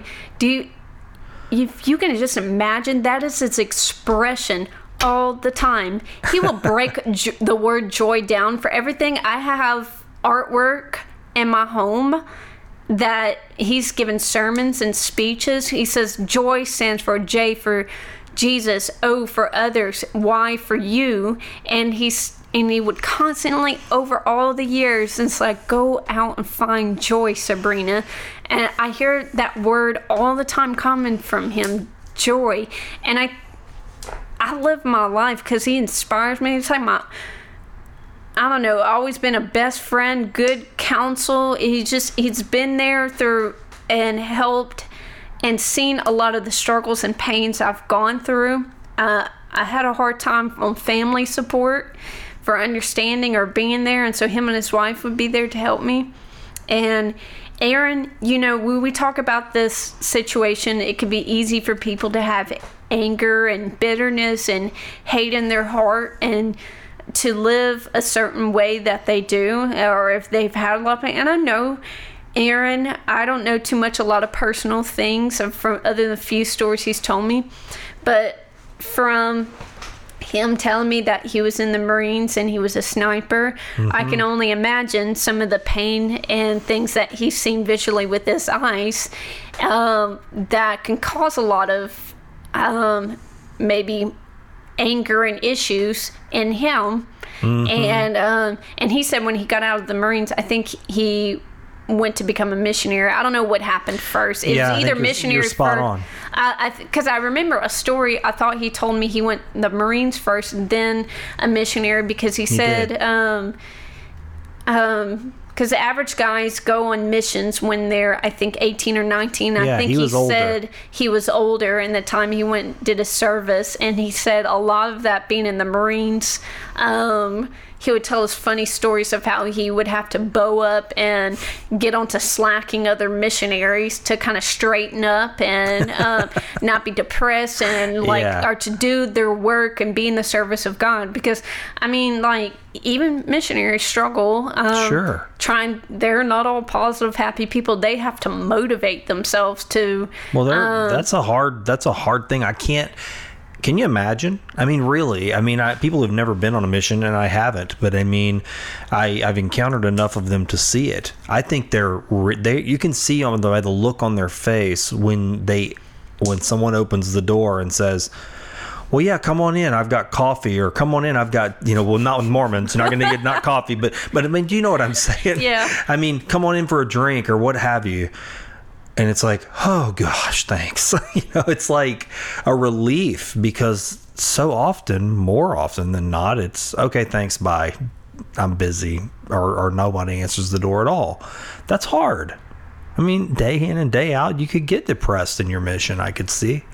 I- defeated. There, um, I mean, if you sit down or look up stories, it's it's not easy. Especially the men, they go in missions two years. The females a year and a half. Um, there there are situations where missionaries have to go home and they can't complete the mission because they get homesick or Yeah. something happens. Um, a guy could be on the mission and his girlfriend that he left back home that he was hoping to marry to come back home just sends him a dear john letter and says she's true. marrying his best friend down from the corner where they grew up and now that's affected him Sure. um, on the mission That's turned his outlook of he needs to reach out and help people and be service oriented and full of love and um, doing the work of God. But now something personal has come into the picture, and it's hard to take. Um, it takes a lot of strength to um, detach the personal, pull away the personal things and focus on what you need to do like as a job and you be in the service of god and um i don't know how the leaders of the church how the it's mission presidents that are over missionaries i don't know how they reach out how they how they counsel i'm sure there's a lot of counseling involved with each missionary they do talk they do open up they will say my girlfriend or boyfriend just broke up with me and and all this stuff or my mom and dad just passed away back home and I don't know what to do about it. There there is a lot of support in the system and we I don't want anybody to think that a missionary um, doesn't go through struggles or like a hard time goes in. We they they reach out and they love them. And if a decision is made where someone has to go home, that that shouldn't be something judged. Even I think even people in our church. Um, when a missionary comes home before expected time, everybody always thinks, "Well, what went wrong? Like, man, you couldn't cope. It wasn't like you could. well everybody hard?" everybody And- has a, a limit to what they Yeah. can do we're all different and a lot of things a lot of it also is um, physical conditions some people have physical situations they're they send people out of country as well for these mission trips i mean the way how it goes is you send in your letter and then a certain amount of time comes in and you get your location Yeah, and well, that's like I said to the guys that came in my house are from Australia, Mm-hmm. you know, which was a blessing. To be honest, I got to visit and learn about, you know, part of the world I probably won't get to travel to. And so, yeah, I mean, and he was away from home, you know, but it was neat to, to, we, we shared swap stories and I think that that's there's a high value in that I really think there is and in in going on a mission I've never been again but I can see the how it could potentially be really enlightening you know, and shaping. It, it's a great thing, and some I've learned. And I always told, and I was telling Aaron this past Sunday. Uh, I was, he he asked me when I broke down, and I just said, I just want to be a missionary. And I said, You've always known this about me, Aaron. And I said, I just want to do mission work. And he said, Well, what else is going on? S because in our church, um, it's always family oriented and that's a great thing about our church and everything and sometimes when they put the emphasis on focusing on families and reaching out you have your few odd ones the ones like me who don't have their own family in the church with you. When you Right. have your adopted church family you don't have a husband you don't have kids and then you start to cave in and think well what's wrong with me? Am i not good enough? Nobody wants to marry me. Um am i ever having kids? And then you start looking at and picking at every single little thing around you like i've done in the past and say i'm never going to have kids. I'm never going to find someone. I see. and so with the small intricate details like that i've always had my odd little concerns of of this and so i said jokingly i said Aaron, I'm done with guys. I don't want to deal with guys right now. If you're okay with that, that's fine. I'm going through some hard relationship stuff. I said, I just want to be a missionary. He said, that's great.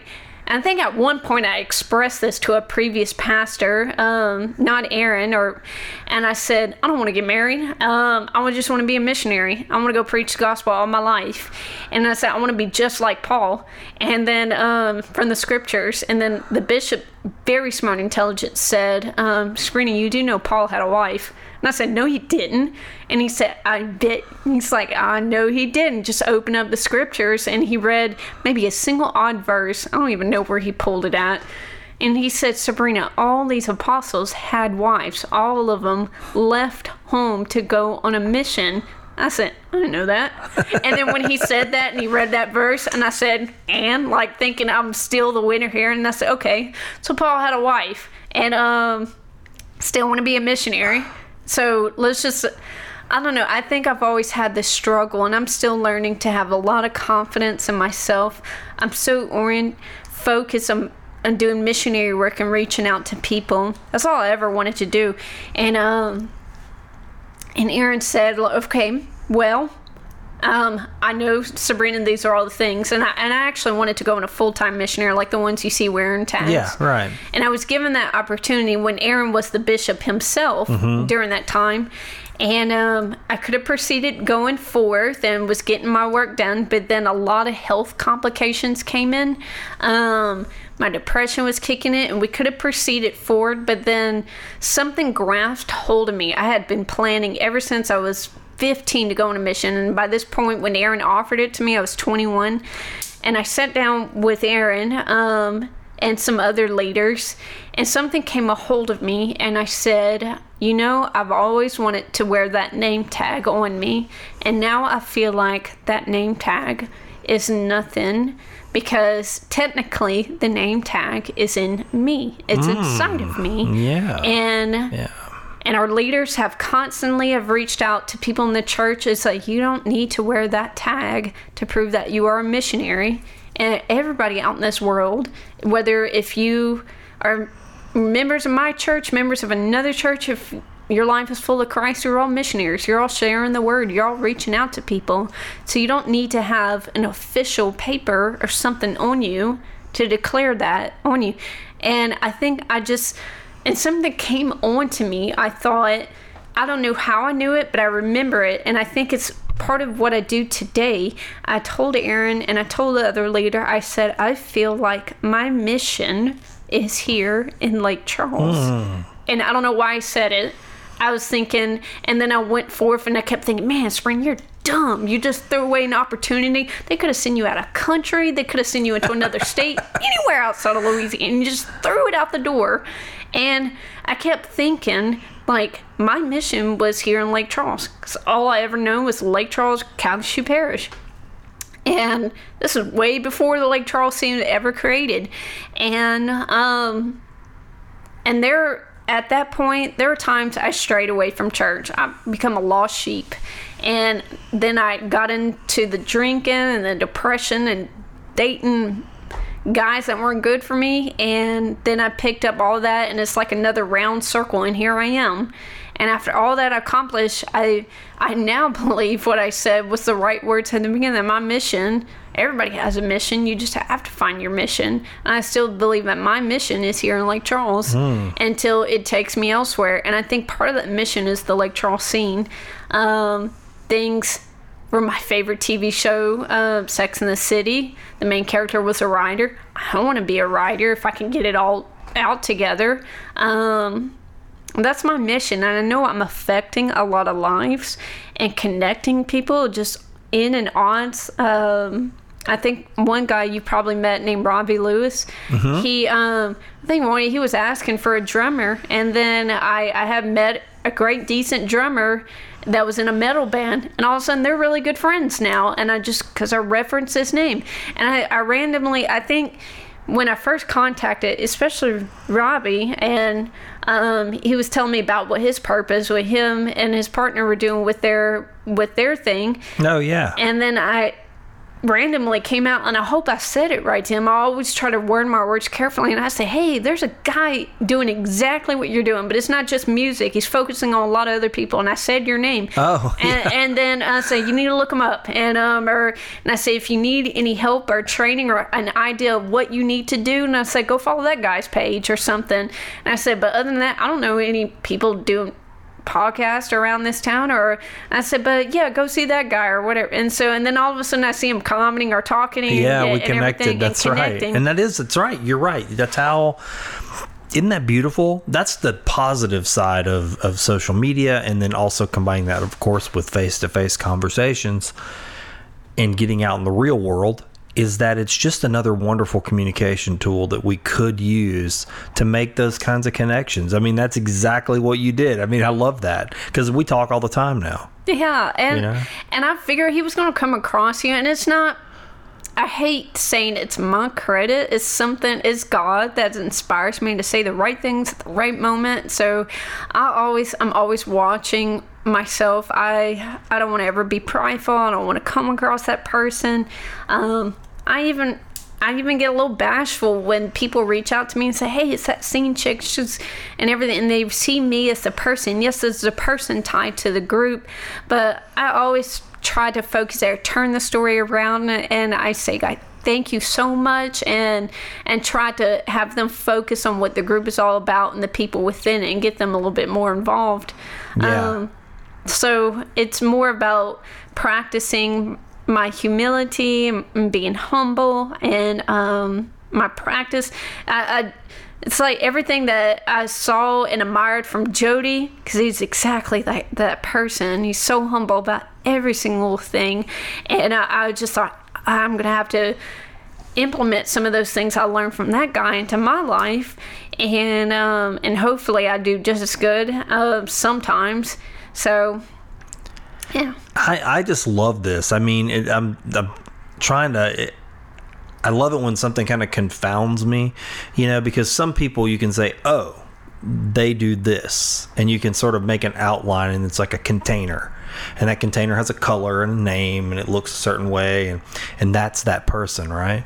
But with you, I- I've just as I've been listening to you talk and the, these wonderful stories and how it all just connects and makes you who you are, and and uh, and how it motivates you and affects what you're doing.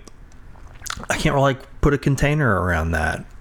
And that's not a bad thing. That's kind of an awesome thing because it means you can kind of plug into anything and bring your service. And that's what it sounds like you've done. I mean, be, being a volunteer and being of service in different capacities and in humble ways, not having to take the front seat all the time, you know, and not having to do the the the top job, but you're willing to take the other job too, just to be of service, uh, and with joy too. That's that's of great value to a community to have people like that in it. I've I've had a lot of people that I've looked up to and I've learned from that all these qualities and, and a lot of the experiences like you made a comment about my personal my personal stories as well. And I know some of them are um, me opening them are extremely frightening. And I don't mean to like scare people but I, I need people to understand there are bad things out there in this world, but there is a possibility and a chance to proceed forward with your life. And um, I I don't technically believe that God intended for me to deal with a lot of the things I dealt with as a child, but I believe that people were given the ability to make their own choices. Um, and act inappropriately that affected me as a kid. Like I, I Yeah, had a, absolutely. I, I had a stepmom, very abusive, did a lot of terrible things to me um, when my dad wasn't around, and um, but I think the grand plan of it all is that God wept as much as I wept, and somehow organized a way that.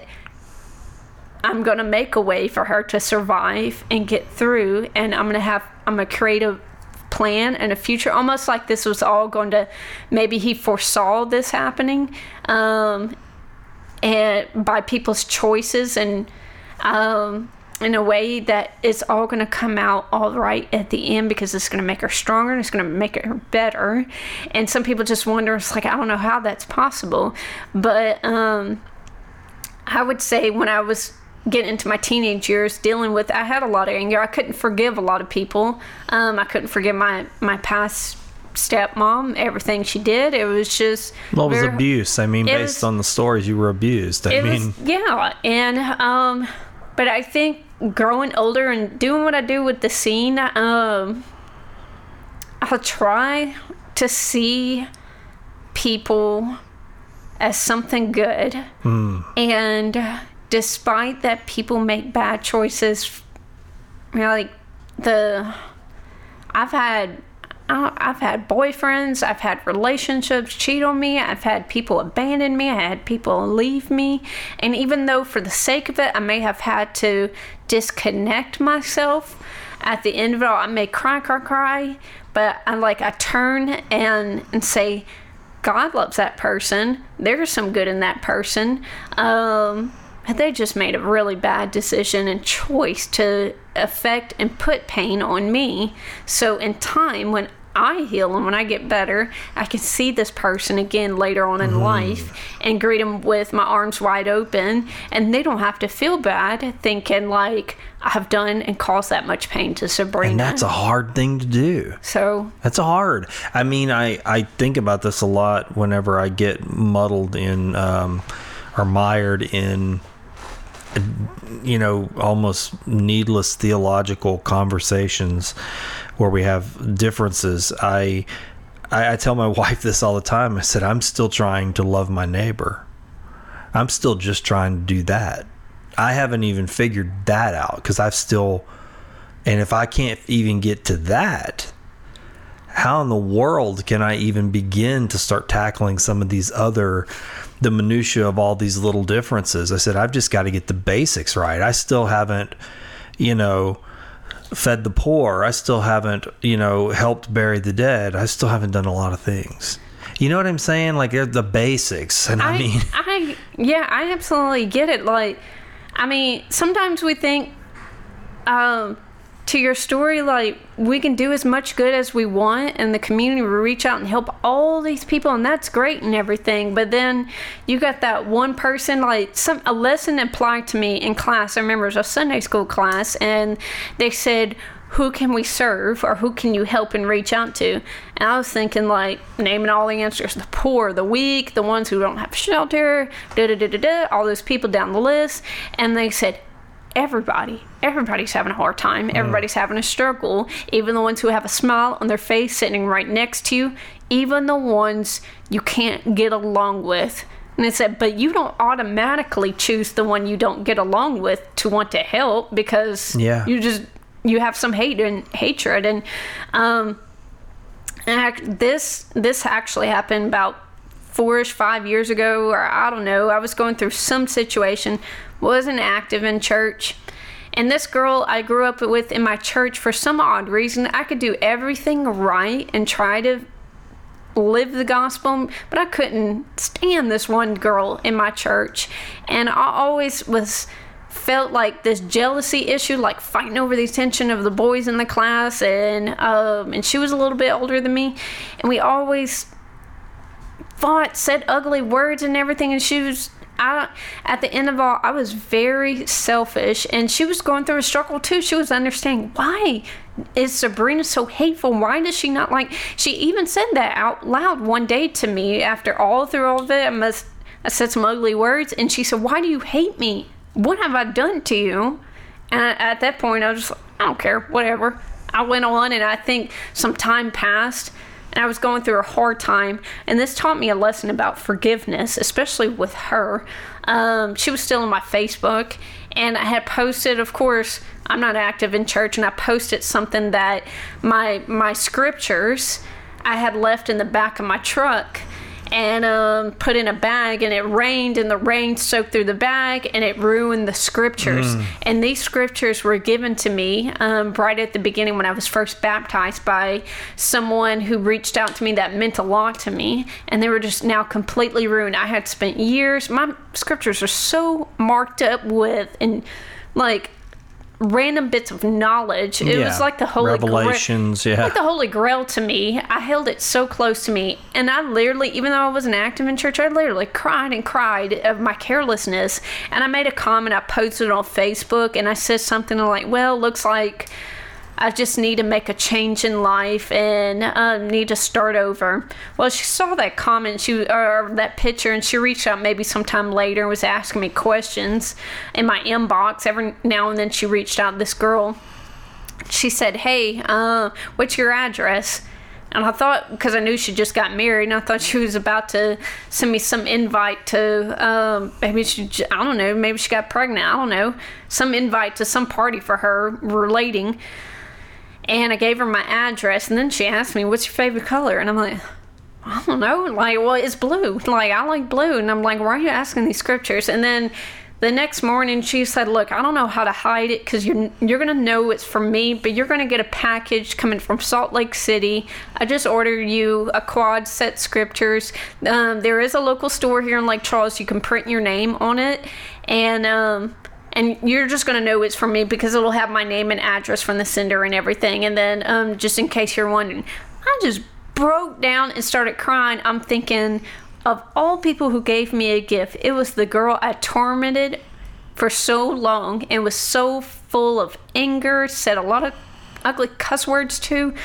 I gave her life a hell, and all of a sudden she just did this this one thing that I was going through a hard time and struggled with other things. I called Aaron was the first person I called up. I was crying on the other end and screaming and I said, You won't believe what she just did. She just bought me some scriptures and he said, Well, how do you feel? And I said, I don't deserve them. And then he said, Well, why do you not deserve them? And I said, You know why? Aaron knew because he was always in the middle between her and I. Um he said, You know why you know I treated her like crap all these years and now she's just doing something nice for me. And um and I just all of a sudden just said I love her. And um he said I think you need to call and tell her that Aaron said. And that's where the peace had created in me.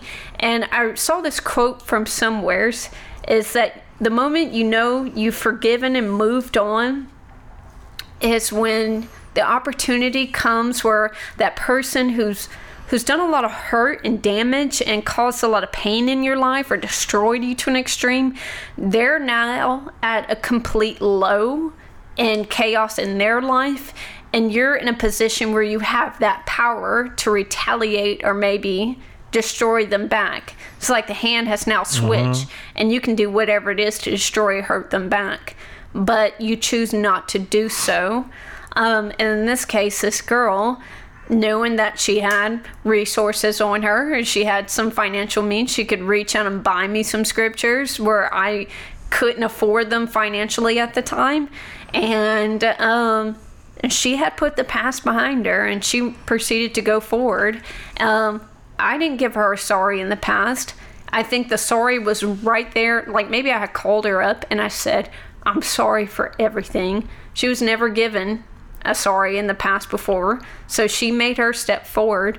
So she realized that the greater choice is that she saw someone that hurt her in the past, but it was in pain and struggling and um, and depressed, and so she reached out and gave me a gift. And that I still have that scriptures. Uh, I have other scriptures, but I particularly save her scriptures that she gave me. Um, what effect that that's a the fact that you're sharing that story tells you that it left an imprint on you. It it did. It it taught me to that it taught me a lot of things about forgiveness. Um, Mitch Albom, my favorite writer, he's known for the five people you meet in heaven and Tuesdays with Morrie. He wrote in the book The Five People You Meet in Heaven about hatred. He said hatred is a curved blade, and the damage you do to others, it, you do to yourself and I tried to I try my hardest to focus on that. I feel like late lately with some of the heartaches and pain I've gone through recently it's, it's come, but I know it, it all works out. You just it's always a work in progress. And um, I focus on that at the end of it all, if I if I can remember to love people, yeah, anger, you know, anger is natural. Everybody's gonna get angry. and I have to recognize that and be angry for a little while. But having long harbored hatred um, and letting that seep in you is it's not a healthy Yeah, thing. you're right. It's like something Um, under the ground that's just poison in the water. Yeah, and I mean it's it's okay, and I have to talk this through. And sometimes in my emotions and counseling of the past, I talk it through with um, with Aaron. It's okay to feel angry about something. Like I'm angry that you didn't do this. Right, Sabrina. I told you several times, um, but I still love you. Um, as, a, as a matter of fact, speaking of anger and intimidation, like this man Aaron, I've always looked up to. There only one time in my life I've only seen him angry ever since I was 15. And I was extremely rebellious, like a wild potty mouth person and just tangent and off the walls and being ugly and disgraceful and disgraceful and disrespectful to him and everybody around me because I didn't know how to seek out help and get the help. I didn't want the help. And all of a sudden, um, I don't know, it's like the Marine came out of him and he, He stood, bit. he bit in and it scared me. And I thought, ooh, I pushed his buttons and, and then I ran out. And then I knew from that point in time, I would never push his buttons again um, because he definitely showed the force and power. I was just that scared. Um, and that was just the one time I've seen him disappointed. Um, but That's because he, he, he has and it is interesting because i say this because he is calm and reflected he doesn't hardly ever show that emotion of anger and he doesn't his family around him have never maybe because i'm not around him and often and he's had this right he has the right is someone he took me in and their family kind of adopts me in he has the right to maybe be angry for all the ugly stuff i've ever done and retaliated to him and to correct me as a child. Um other than that one time and that was it. Um he it's a it's a hard practice but it's possible to control the emotions and the anger and the outburst. And that's something i know him very well from that i think even a church teaches their family members and focuses a lot on the family and especially within a marriage of husbands and wives and how they um, how they reach out and counsel members and how they coordinate and help each other and and with the children and everything and no family is perfect but um, to me i feel like the youngs in general like if there was a perfect family anybody in general i would think it's them. They have their ups and downs but i don't i don't see any of their kids hollering and being ugly and disrespectful or disrespectful or cussing up a storm or storming out the house. Like i ain't listening to you dad. And i've never seen aaron and his wife say a cuss word and say i'm tired of this and this and this. You need to get your act together. Sure. um, more i mean it may be the regular tone of like hey i told you to put down the video games. Go clean your room. Go clean your room. And that's about as far as it goes but from that example i've always i've always had the worst i don't know why it is my situation. I think maybe god intends it for this way. I've always had the worst family background settings. I was never raised in a really great condition. I've seen um, relationships marriages fall apart. I've seen abuse. I've went through abuse. I've I've seen a lot of chaos. I've went seen a lot of bad examples in my life from family members and friends. And I think when I got in the church, when I had people like the Youngs and everything, I never had anything up to that point. To um, I didn't grow up with the best background situations, but I had people placed in my life to give me something to look upon. So I think a lot of everything that I do, especially with the Lake Charles scene and how I present myself, is because of me being raised in a very decent whole setting church environment, being around decent people. Um, a lot of those people have drastically changed my life for the best. And um, and I may have slipped up here and there, but the good thing about people in my church, and it just may not be people in church, people that are very good hearted and friends and Christian like have reached out their hand and say, We know this is not you, Breeny, and you're in pain and you're struggling, and let me take your hand for a moment and drag you back on the right path and help you focus and it's going to be all right and we're going to bring you back there and bring you back home. And um so don't don't have any fear. We're just going to help you out for a little bit. You you literally everything you've said today in in that particular subject, every way you've described your church family and the way the Youngs have loved you and and and just embraced you is love, mercy, and compassion. I mean, love, mercy, and compassion over and over again. I mean, you haven't said those words, but that's what you've described. I mean, what more could you ask for? And how what a blessing. I know that you had a lot of suffering and sorrows. I mean i've read what you've put out there and and some of the things you've talked about today that are things i didn't know. But you can receive the gift of their love mercy and compassion and see it for what it is honestly with bigger eyes and more understanding because you had those things happen to you. You're able to fully accept it because I, I, I do see out in the world sometimes, and it makes me sad when I see it, um, where people just immediately are sh- are turned away from like a church or an organ or a group or anything like that. They just immediately go, oh, I don't I don't do that. I don't want to be a part of that. Um, and maybe it's because that church hurt them. Who knows? Or maybe they've been hurt by that because that does happen to people too. But in your situation, you've been able to see all of that embrace the full to get the full hug. You know what I'm saying? I mean, what a, what a wonderful gift that is.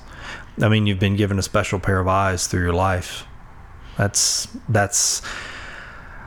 I don't know. I mean, the you said all those little particular things that have made you you you know, has also made your connection with the young family and your church even more dynamic. Thanks for being so honest about all of that. Um, um, I'm extremely honest. I tell people if they have a question, I'm just I'll bear it out. Sometimes I think the only thing I'm afraid I, I get afraid I scare people because I literally just put it out there, my openness, and um, and that could be good and bad. People could take advantage of that and find ways to dig deep and hurt, and it's gotten me hurt recently and uh, many times. Um, or I've opened up too much and uh, about me personally. Um, Yeah, but you know what? I I get it. I mean, I'm pretty open to. I, I don't know if I'm too open. I don't even know what. I don't know. I mean, I don't know. This show, you if you've listened to it, you know, I mean, I'll talk to anybody about anything, and sometimes to do that, I have to open up about things that are maybe ugly or um, painful, or tell a story that's not necessarily fun to tell but it's the truth, you know, and people are made up of a bunch of truths. I mean, the reality is all of us are made up of a bunch of truths. We just don't always tell the truth about ourselves. and a lot of things that are me coming out on and i hope down the line when i, I get things situation things that i, I recently post because actually aaron's wife lynetta she posted up because i was doing for a long while like post little random odd tidbit facts about me. Yeah, and lynetta made a comment. She said like um, I love what you're doing. You have plans to be a writer, right? And you want to write books. And I said, Yeah, I'd love to. And she said, You're doing great and opening up.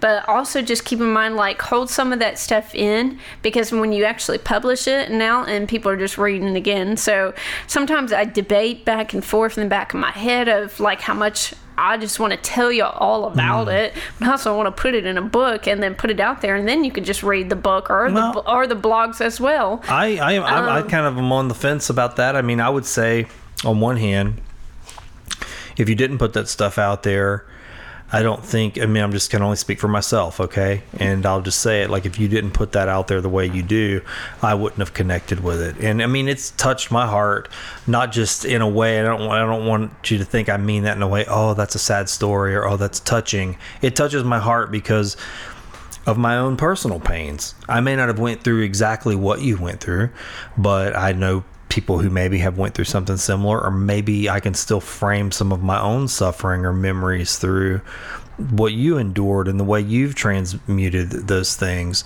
into gold, you know? So I think there's value in putting it out there. On the flip side, I have I've actually read books um, of people's Facebook posts. They they've like they will take those things and use those as sort of chapter markers and then flesh them out even further in a book. And I've read things like that too. So I think you could probably do both. And I and I was thinking a lot of the things um, I get triggered by something memories like the Sex and the City and relating to my mom, of course, triggered by memory or relating of how I watch it just dug into like why are you so addicted to the show? Where did it start? And then i of Hmm. course remember it and just put it out there in, in writing. And then other stuff that just things that will come out that i'm currently dealing with or memory that just back jogged in the back of my head and it came out there. And um Other situations like I thought about doing detailed, detailed chapter of because I feel like I went through so many stages. Uh, I mentioned earlier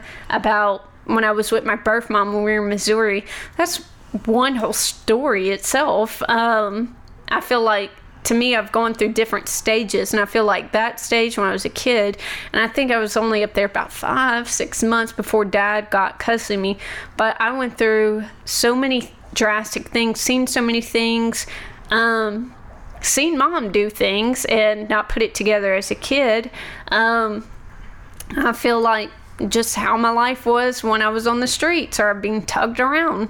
And then coming back home, um, went through another stage. You think, okay, I just saw all the ugliness out in the world and now it's going to get better, but it didn't get better. Right. You're dealing with a different. I was dealing with another stage, and um, dad was trying to make it possible, but I had a stepmom that wasn't so decent, and and I think at that point in time, I I have some memory issues I've struggled with over the years. Um, so everything that started happening when I got back home for uh, the next five years up until I was 12 um, with that stepmom until dad had divorced her and moved out. I was so focused on that trauma, I kind of forgot a lot about what happened in Missouri. And then, um, and then when dad left that situation, moved on to the next stage. And so it always was in different stages and trials. And then there was a long period of just dad and I were just trying our hardest to get by in life and him being a single parent and him going through his relationships and me going through my hard times now being somebody who has to raise myself and um, always feeling alone and lonely and not much support so um, I would if if I put anything out there on Facebook, it's just like it's all tangents, all random points and everything. So I I have to think real hard about how I can put all of this into a one book, or if I can just do a little mini series. Yeah. I actually had an idea, but I'm gonna have to look into it and make sure I'm. I'm good to do this. Like my favorite TV series, of course, Sex and the City. I thought about wondering if I could do Breeny and the Scene, and um, and at first I thought maybe Breeny and the City, but I don't want to kind of rip off rights from the show. Um, so Breeny in the Scene, because the scene sticks to my thing. Um, and I was afraid. I was discussing with a friend, and I said I don't want. And they said because the scene people is is like a term. Like older folks will say, like she's part of the nightlife, the community, Right, right. and everything. And I don't want to just do it like my favorite show. Like I think Well, yeah, Um, still. I think everybody, especially if I want to clear up something and I don't want to be that person, but um, Sex and the City is not all about sex. And the main character, Carrie, um, she didn't just write about sex. She wrote about relationships in general, um, how her relationships were with her friends or past memories, and she kind of reflected it on. I think um, in New York, I forgot what I think it's Manhattan Uh-huh. that they were in. Um, I can't remember which major city, and I feel terrible. But she reflected about the local community. Like she could have been at that bar, and she said, This bar is hopping on a Friday night, and you know, me and my girlfriends are out dressed in our best dresses, and we're getting cocktails and everything. She always found a way to reflect the city she was at or in New York in general because she loved that state and um, and tied in with a lot of relationships and she made it seem like this city was tied into her relationships what you can learn from that. And i kind of if i i want to proceed forward of like my now maybe make up a story if i go along the way if i have to if i want to create a series for this. And just just say i was at rick and jackson and then this tall good looking guy came in and um or whatever and just ordered me a drink or something but i got distracted because jay ecker the owner of rick and jack's just came up maybe use real names but yet making up a plot Ah, I got you. Yeah, use the real the the Maybe I thought about that, but I know some people may feel uncomfortable with privacy issues, and so I'd probably have to take real names out of the storyline because I don't want to give away, and I don't know if the owners would feel comfortable with you their could get titles. permission, though, I can know. ask. I said, "This is great." tell them great." what you want to do with the character. You know. Well, I'll turn you into a, a small character. Um, and I always think at the end of my chapter, I'm going to include a lesson that I've learned from it all, or what can you get out of. And um, maybe the lesson is that guy who walked in and thought he was great looking, turns out he was very crappy or whatever. but I just had the best food served at Rick and Jack's. And um, I see where you're going with this. Yeah, it's like it's it, it serves a bunch of different purposes. Is There's a moral to it. There's a lesson in it, but there's also information that's real about a place or an environment, uh, and you, so you get a, a vibe of what's going on. In it's the, still a work in progress.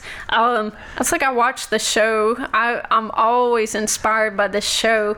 Um, I even have done my fashion since almost similar. I think I watched um, one episode years ago and the character Carrie had this purse it was 80s style purse and it was just a bunch of paint thrown up like a tie-dye purse with her name written on it. I thought that's the coolest thing. So I bought a cheap purse I saw at Walmart and wrote my name on it and just splattered tie-dye everywhere a little puffy paint everywhere on it. And I trend so much out of the 80s and that's a, a story itself because um, my mom Jacqueline she just everything 80s and yeah 70s were her thing but like her look everything was 80s like she wore those leggings all the time. I'm always in leggings. And the music everything all around us it was just that style. Um she had um a huge record player um, in the living room, and I don't know how to describe it. It was almost like a chest that was against the wall, and you can just open it up, or I can sit on top of it if I want to. But then she would scream because I'm sitting on top of it. um, and it wasn't a chest; you couldn't play with that one. Um, she would tell me, and she would have records playing, and she had the the old.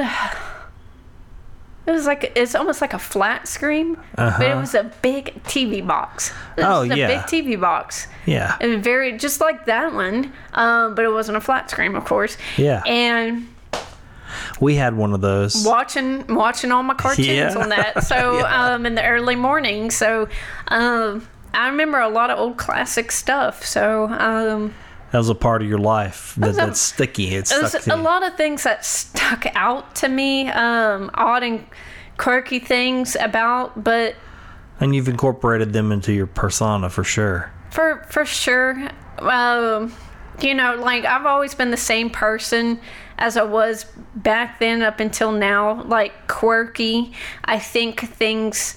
Um, I don't see negativity that much. I don't grasp hold of it until later on. Um, and this is kind of where first I know this is a harsh story, but it's kind of comical. I always laugh about it, um, about my situations back then. It was more reasons where the family knew that my birth mom was not stable, why she could not have custody of me, and that dad had to proceed further. Is um, mom I mean, she was a smoker. She smoked cigarettes all the time. And as a kid i can memorize that her cigarettes came in a metallic bright bluish greenish box. That's what i remember. So i saw it all the time take her cigarettes and smoke. Well one day mom was at the counter and she, i just walked up right next to her to see what she was doing. And she, there was paper and i it looked like grass to me and she was rolling it up and, and and you can understand where you're going from there and then i saw her take a lighter and she lit it up right in front of me she started smoking then she went to the living room and she sat in the recliner and she was out after a while, and she just got in that moment. And um, the phone rang. She didn't grasp the attention that the phone was ringing. She was just in the zone.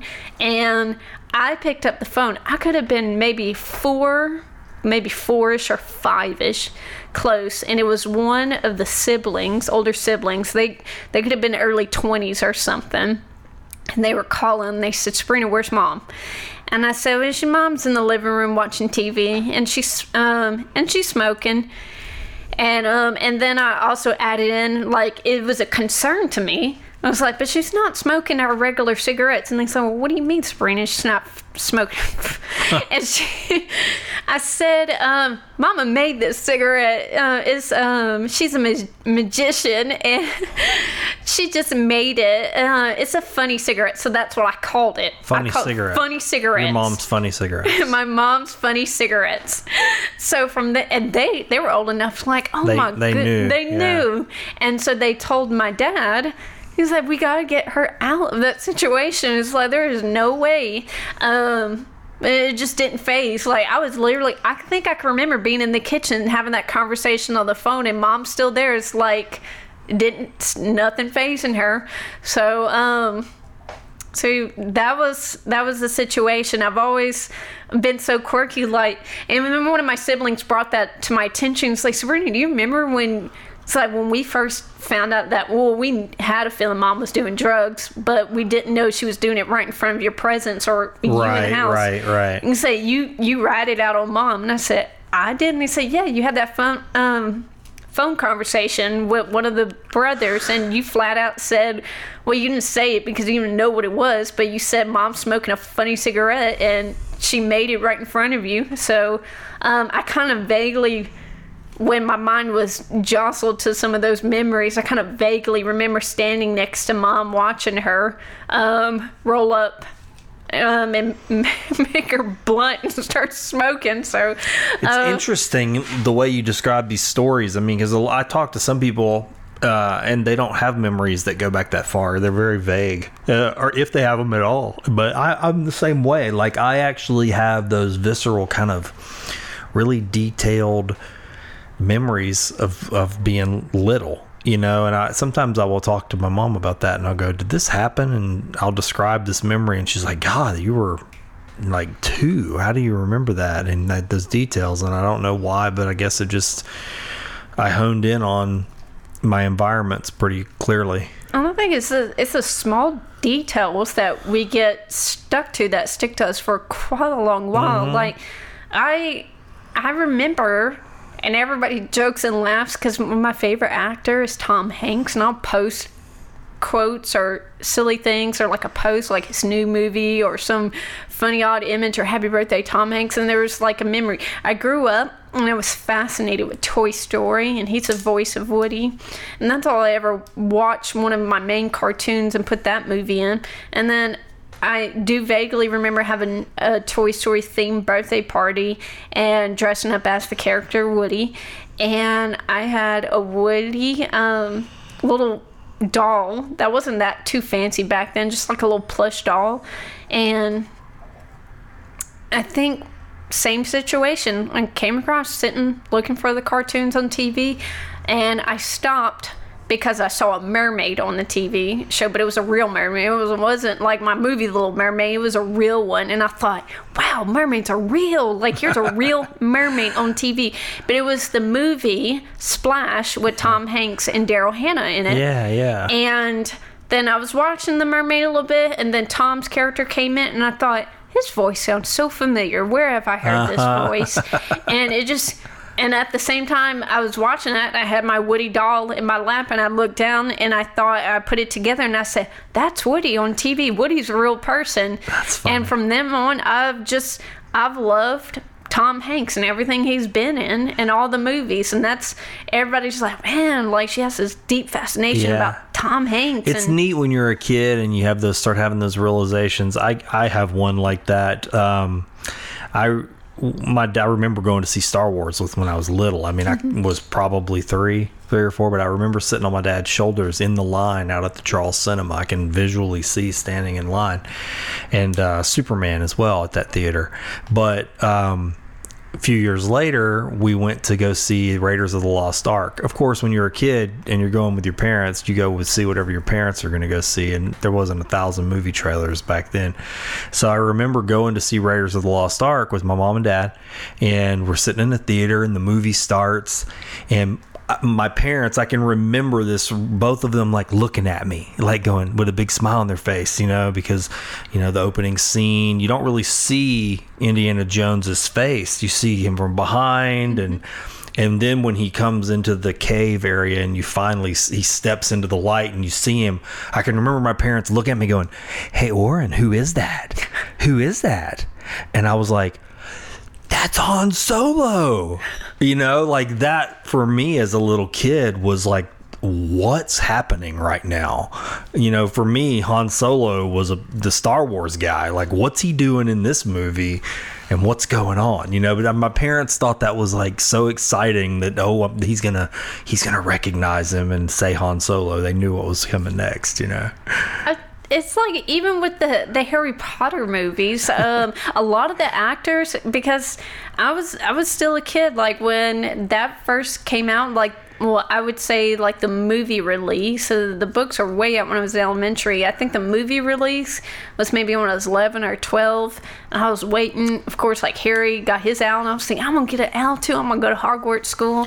And I had an aunt and uncle that brought me. And I was I was against reading the books. I, I didn't want to. I didn't have an interest. But then an aunt and uncle took me to the movie when the first movie came out. I became addicted to that and all the actors from it like all these years of the movies coming out and just sticking through this the movies Yeah, um like it, a lot of these actors I, I didn't even know who they were um, Sure. some of them were first time people um, Yeah.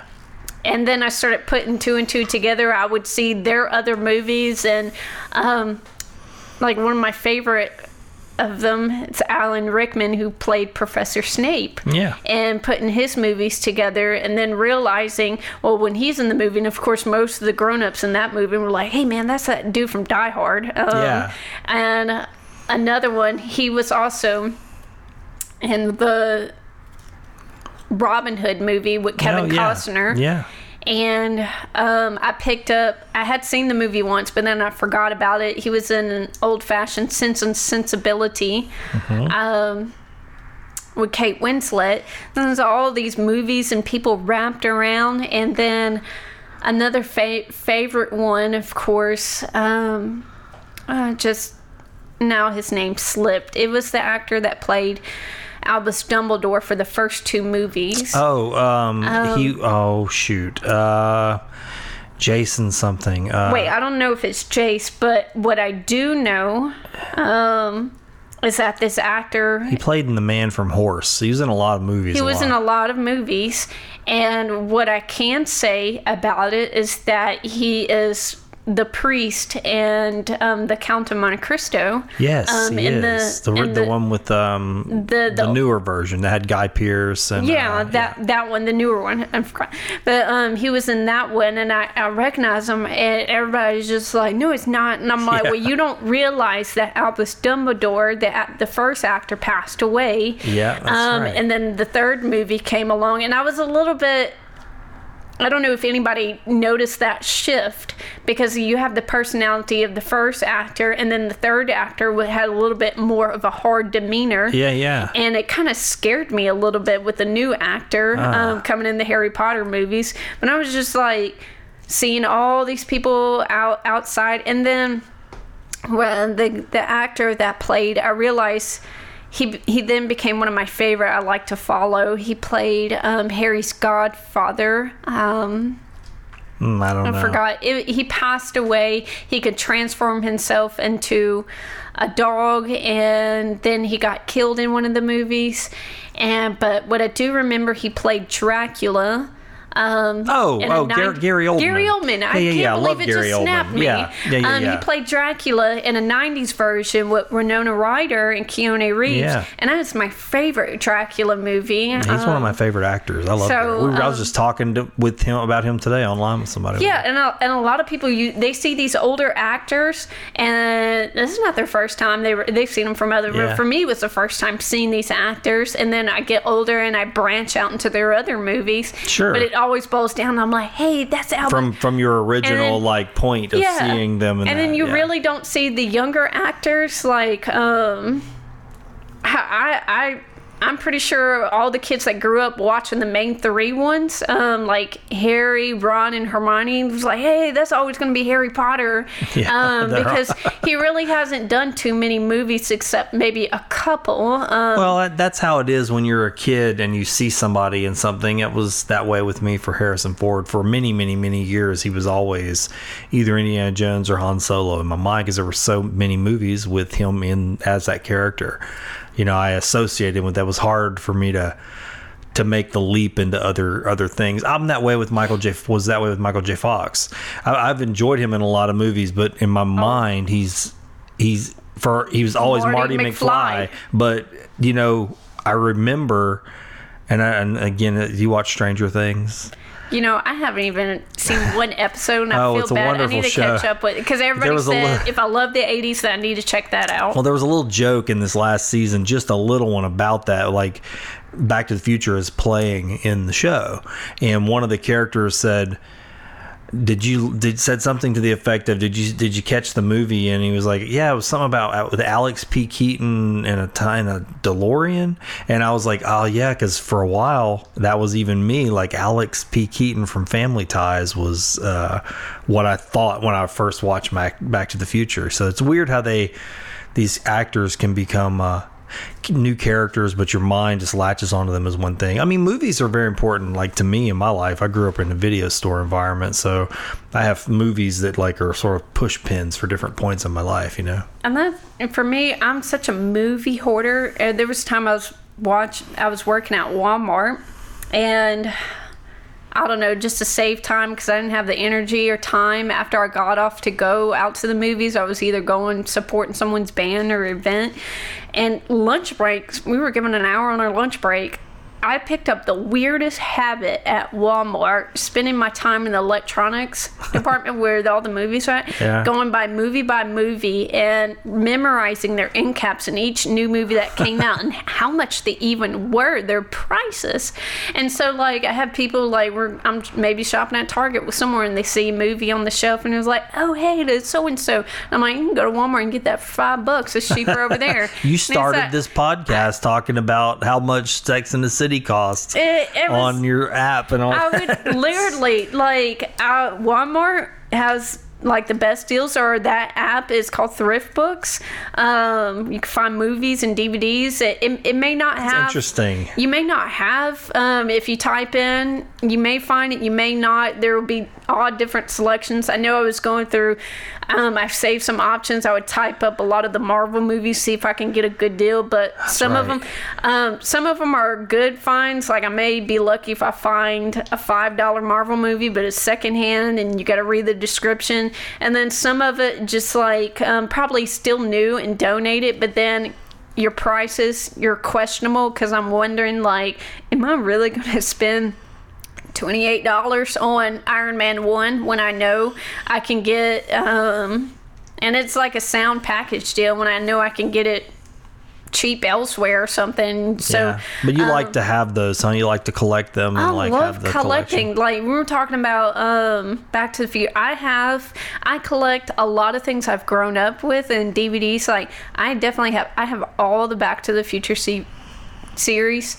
I have all the Christopher Reeve Superman movies. There you go. I have dating back from the 90s the Batman movies. Oh yeah. Um, I don't have the original ones before then. I like the TV series. Yeah. Um, I do have current Batman, current Superman.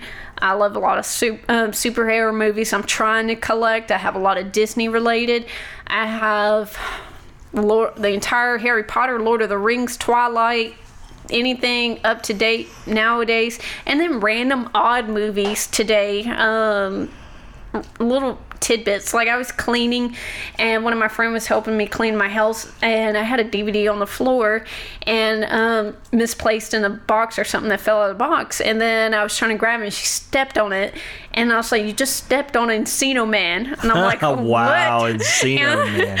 So um, I was like, "It's a classic," and then she's like, "Now it's broken. Let's get it." And I said, "No, it's not broken." I was Man, like, "Put it I, back." I loved Encino Man. So, um, and like random things where you're wondering, like, man, where did you get? All got them all at Walmart, like those bins, those five dollar bins Oh, yeah. that people go crazy about. Yeah, they yeah. they get too stressed because they're digging and swimming in a pool.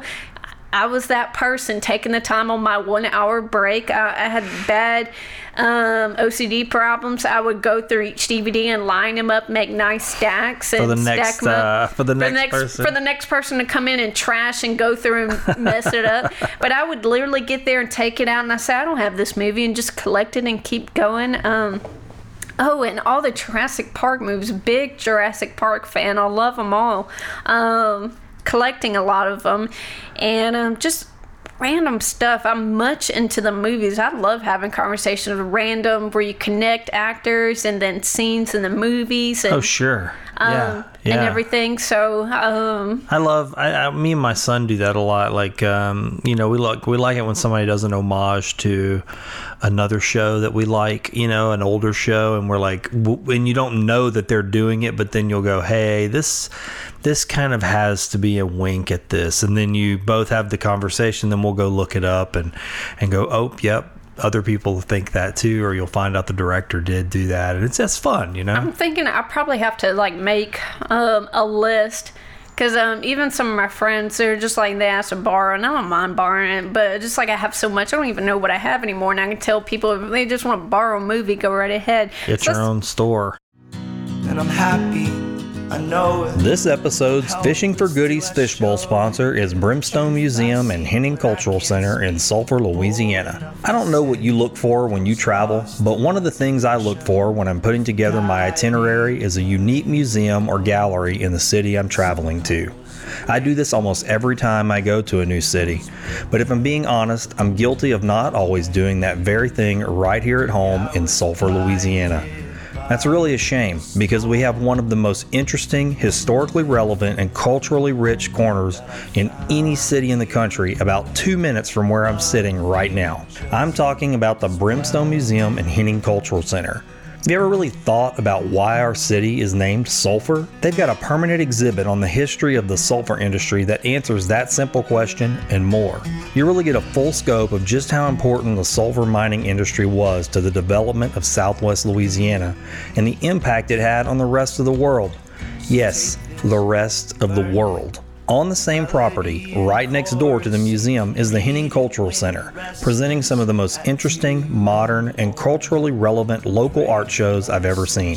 My dear friend Tom Trahan and the Brimstone Historical Society have really worked hard to give us this treasure, and it's a multifaceted jewel that I plan to take advantage of more often. You don't have to wonder what their hours are, or how to get there, or what shows are coming up. Just go to brimstonemuseum.org like I did and subscribe to their mailing list right there on the homepage. That's brimstonemuseum.org. Tom will make sure you start getting the announcements for each and every new show at the gallery. But you don't have to wait for the mail to arrive to enjoy this historical local treasure. You don't have to be guilty, like me, of overlooking a local wonder that conveniently sits next to the Grove, one of the most beautiful walking parks in southwest Louisiana. Drop in and say hi to Tom for me tour the museum and center, and make sure to tell Tom that you heard about Brimstone Museum on Find the Good News. Now, let's take that dive in the fishbowl. I'm definitely big on a lot of the classic older movies. Um, How big are you on uh, answering random questions? Random questions. that I don't ask. I'm go right ahead.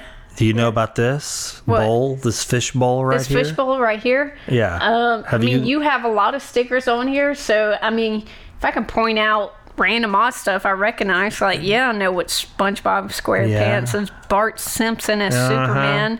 Well, do you have you listened to this show? I've heard a couple broadcasts in here and there, but This uh, is the fish bowls, and The wha- fish? Yeah, and everybody that comes on the show has to draw three questions out of that bowl. okay. I may have missed that part, but oh look, you got a, a Lost World Drive. I love that Jurassic sticker. Park, Superman, yeah, all the stuff you're talking about. That's what made me think of it. I saw, you know, she's talking about a lot of things that are on here. Ghostbusters right here, and turn out some more, and you got a lot of cool stuff. And MTV. Yeah.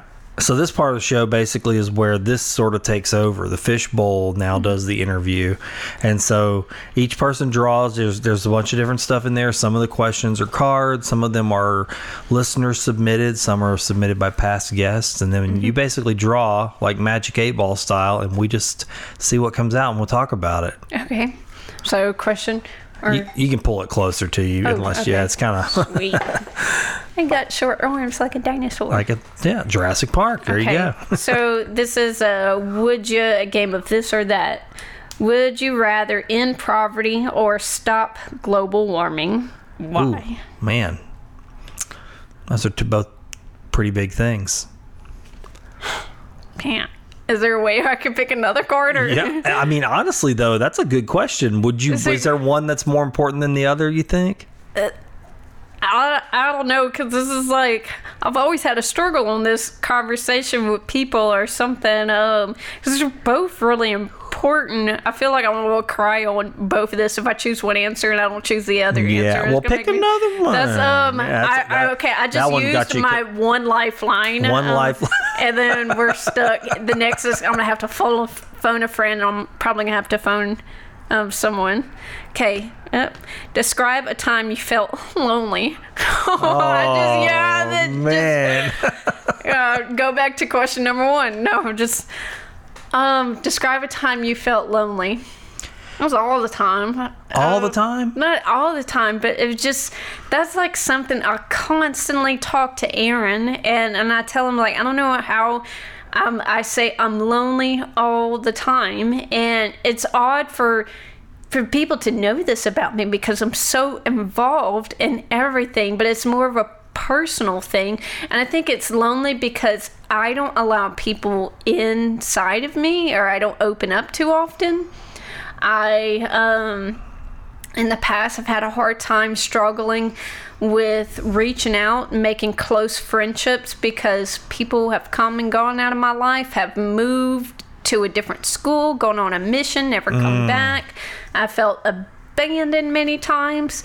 Um, I'd say the recent most time I felt lonely is just maybe within this up past week on certain odd days. And um and I, I was just thinking that um not just lonely in general but like my worth not there and just going through a situation of um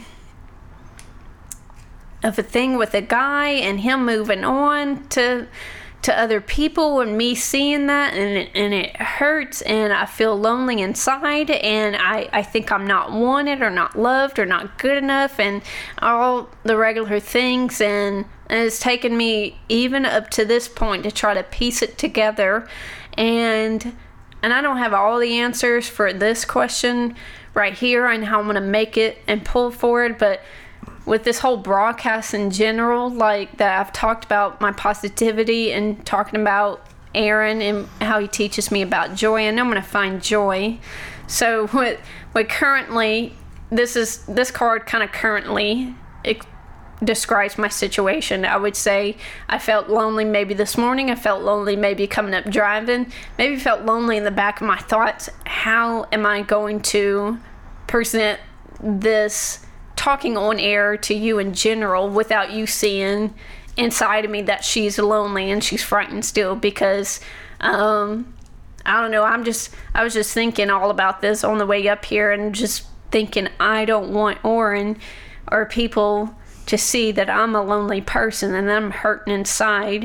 But, you know, sitting here now answering this question um, right in front of me, I think that's okay for y'all to admit because at least I'm admitting that to y'all and y'all need to know that and that's okay. Um, I'm not going to sit here and cry too long about it.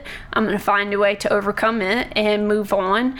Um, everybody always tells me there's plenty more fish in the sea how to handle that situation um, there that's why I, I focus my life on service when i'm lonely aaron has always told me when you are lonely find someone else who is lonely and is hurting and reach out to them God, man, what a good advice. and um, it's always constantly, he is like, I say, I'm alone, I'm hurting. And he said, Who have you helped today? His first question is, and then I'll say, I'm depressed. I don't want to help nobody. And then he'll say, just get up and walk down or go knock on your neighbor's door. Go make some cookies for one of the the ladies in church. And I'm like, there are ladies in church that are widowed and don't have kids. And and you you're a young adult who's not married and don't have kids and you wish for all those things. And there are older women who have lost all those things because those have been passed on. Boy, Aaron, reach on to that powerful reach on. advice. So I try and my so like I see this question and this is like a big slap kind of in my face. Like from the moment I got up this morning trying to prepare all the way up to here and to think yeah, I may be lonely and everything. I'm currently in heartbreak and all this stuff and wondering why me. But um, there are other people dealing with it just as worse. And um, and I I can guarantee when I leave out this door that there's somebody that's gonna need my help and and whether if it's I gave them a hug or a smile or I lent them five dollars, I'm simply amazed by um by asking and reaching out to God, find me someone. I'm extremely hurting right now. Find me somebody I can help or I could say something to, or you use your words and your ways in me to reach out to people. to be asked to be and i'm not telling you this because i'm nobody okay? But hearing you say that is just so um, overwhelming because there is so much excess in this world. There's so much excess of luxury and comfort and safety to be had and we all get a piece of it especially in america you know if we're lucky which most of us are. And to hear you say that you're asking your creator to take your suffering and your loneliness and turn it into a gift for somebody else to be quite honest with you i can't quite see any other point to life. Because that's just about all that I can think that matters in this world is to hear a human being say, I'm hurting, take it and use it for somebody. I mean, there are there's been a few times when I've talked to people on this show where something just really hits me. And you know, I'm just going to tell you that's like one of the big ones right there. I'm I'm personally anybody who's known me for everything I've done for the community. I'm not gonna lie. There have been times where I put myself to volunteer out there, and it's mainly because I'm already in enough pain. It is, and I figure I'm just I'm doing something to help people, and I'll, whether one of my favorite people, Jody or not, like I'd probably be having this difficult feeling whether I've just went through some family heartbreak or whatever has destroyed me, and I'd literally would trying to hold back any tears and just beg like Jody is there anything I can do to help out with the art staff or something just to focus helping him because he looks stressed and running around and he's trying to organize an event or I've asked other people at other events like I guess I'm that person who is desperate to help people. And it's not that I want anything in return, but it's more of a like, it gives me something to help focus on and helping people. And um, so don't be surprised. Um, I think people need to learn something about this is don't deny someone the opportunity who wants to help you because it's a blessing for them. And, um, and I always felt not that I need blessings or, or um, I just figured it would help me not to become a selfish person, be so wallowed in my sadness and pain that I could just quickly turn this around and just say, hey, that person lifting all those boxes on the sidewalk, just stop for a moment and help them pick them up. You don't know, their back may be so weak and you got a full able body and you could pick up those things for them and open the door or something. Uh, just simple things like that. Or um, I was just uh, like last week and it's still going through so much turmoil and you know, and you have to be mindful when people are needing help or asking for help and sometimes people won't vocally state that. You have to be so intuitive into it. I was leaving a dollar store one night and saw these guys before I went in. They opened the door for me. They were being gentlemen and let me walk in. Walked out. Same guys are still outside. Uh, one was at one side and the other was just sitting on the bottom. And I was walking out with my bags in my hand and um, and he said hi. How are you? And he was just sitting there. And I said I'm doing great. And then I stopped to talk to him. And he was sitting there um, on the curve. And then it occurred to me. Um, as I, I took a step forward, but then I stopped and I said, Sir, I said, Do you need anything? Are you hungry? Or do you want some water? Or you want me to go inside? And he just started crying right there in front of me. And I don't know how I accessed the situation. Maybe it was more of me understanding right there. And he said, um, he said, or I asked him, when's the last time you've eaten or, or, anything? And I tried to help him about locations. Sometimes you can help people only to an extreme and then they prove they don't want to be helped. But the most I could do for those two gentlemen outside, um, despite it could have been a tricky situation, but I think God was like helping me and protecting me. And I told him, I said, hey, just meet me down the Wendy's at the corner. Just go in there um, whatever you want. I'll buy. I'll buy whatever you want if you're hungry. And um, got them settled, and it was just something small. But I had to stop for a moment because my mind in the store shopping so consumed in my problems, getting what I needed, that if I hadn't stopped to turn and look, that there was someone also in need right in front of me. Um, and people will not always see that situation um, or be mindful of it. You just you have to have your spiritual eyesight mm-hmm. and um, for a change kind of let go and I could have proceeded forward. I can be like, all right, have a great day. Just someone sitting on the corner and um, just pass them on. But um, I did what I could to help him out the best way I could. I directed him to shelters, locations, but um, a part of them still didn't want me help. They always they were making excuses of, well, they only let such and such, and then I just said, I'm just trying to help. And then when most people, especially because I've been homeless, um, but I didn't really understand that situation as a kid.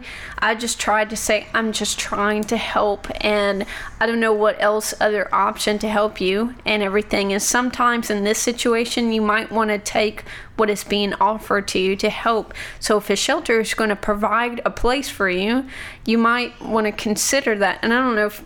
Um, what the shelters are like and then most of the people I've come across or they say well it's unclean I don't want to be around that or and it it may be that I, I don't know I just I always feel stuck because I come across a lot of people when I offered like there's this place offering shelter for the night and they always say no and they pass up and I was like I don't understand like why you would say no on that. Um but simple things like helping people get food like I'm extremely um, giving and generous. That's something that's bothered me. I've had I've had personal, um, and I think this because I was homeless as a kid, especially the food issue. Um, where we, me, my birth mom didn't, didn't have enough food, and, and here and there, and I don't remember this, but my my dad said when he would try to make phone calls for me up in Missouri that I'd be crying on the phone and I would tell him I'm hungry and there's no food and there was never anything around. So I don't vaguely remember that and I think that took in toll as I got older. Um, like something happened with my eating disorder where um, I've had to focus on even Aaron will check up never when I get depressed I tend to go into a state where I won't eat mm. um, or eat small things like Aaron asked me when I was crying, I was saying depressed, and he said, "Have you? What have you eaten today? What have you been eating? Yeah. And, or um, do you have food? And do you need me to go get food? Do we need someone to get food? Um, and what are you eating? Are you eating good foods or are you eating junk foods? Mm. Um, and it's just a whole because food is always that that boils down to our health, what we're eating, Yeah, and it's true. um, a, a personal issue of. I think when I got out of the situation out of Missouri, not having so much food being offered to me, that when I got here in Louisiana, and then there's so much food, and then didn't have to worry about food with dad and stepmom. But when they place it on a table in front of me, um, something happened, like a reaction. Was so much food, I start eating fast, and we eat it all. Because and then, you come from poverty, you're going. and, yeah, and then I'm thinking like, there's not enough food. You're not gonna and get it again, I'm not yeah. going to get it again, so I eat it all fast, and then I want more, and I want more, and I would eat it so quickly that it was a concern that dad had to sit down. My real dad had to sit down and he said, You need to slow down. We're not going to run out of food. And then because he correctly, lightly corrected, trying to help me, I just started crying. And like I was eating with my hands or whatever, just because I didn't have utensils like on the street. You just eat with your hands.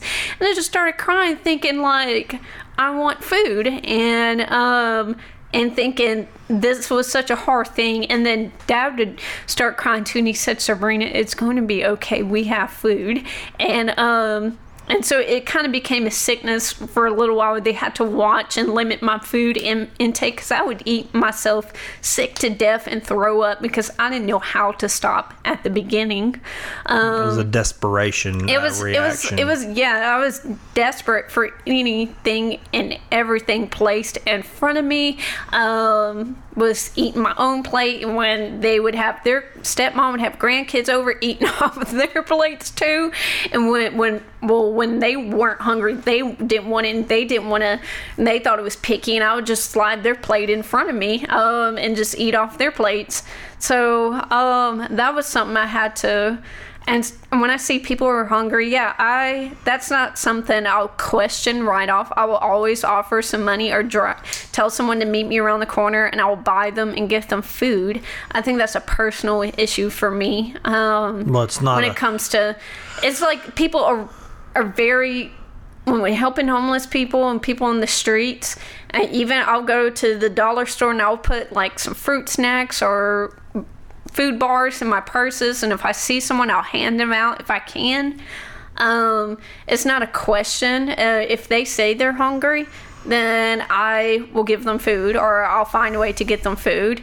Um, I would tell them to stay in one place, and I'd go home, and whatever's at home um, that was easy to fix, or I'd make them a sandwich, and I, I would come back and I'd give them something, um, and hopefully that they that they would just appreciate and, and it just satisfies them. And um so i've i've had I've been, always been that person to always give food out to people, um, especially missionaries in my church, where I've never, most of the time, I would never have much money or even a dollar on me, and the missionaries would come over to my house. And that's another thing people, they're not rich people, they're not getting paid for doing their things, and a lot of them come from a background where they're not having much family support and being supported. And anything like I, I used to always worry. I'd be so involved in missionary work and with them. I was worried about them being fed. I was constantly asking them have you eaten? Have you been fed? And they come to my place and i said i don't care what it is like just come over. Like i still have some leftover pizza. I got some apples or fruit. I will make you a ham sandwich or peanut butter sandwich or whatever. Um, and when this girl missionaries would come over, I would just make them lunch bags. And when we go out teaching and just, I'm one of those people, like, I don't want anybody going hungry around me. Um, now, I'm not the great cook, but I will make something up. So um, I think that that's because it stems out of my childhood Yeah. um, of seeing people and knowing they need to be fed, um, not just spiritually, but physically as well. So. all that just comes from every i mean again it goes back to what we were saying earlier that who you are. It- you know, you're shaped by these experiences, but they can be turned into blessings to people. Oh, you drawing your second question, huh? Yeah, I'm drawn like, but I know like to go back to this first question. I mean, I think we nailed it pretty much um, about my times of loneliness. And um, if anybody, if you listen to this, it's just the best way you can be feeling lonely right now. And so I would just challenge anybody how to handle that is to immerse yourself in the work of God, but to put put that light if you're not a person who follows the gospel or is not a believer and it's it's okay. Everybody's very different. Um, see the work of god can be translated into go out and help someone. There's always someone in need. Um, put down your de- your pain whatever your struggle is for the time being go through maybe your phone list call somebody you haven't talked to a while go see your neighbor go do something and help someone. There's always someone needing help around here.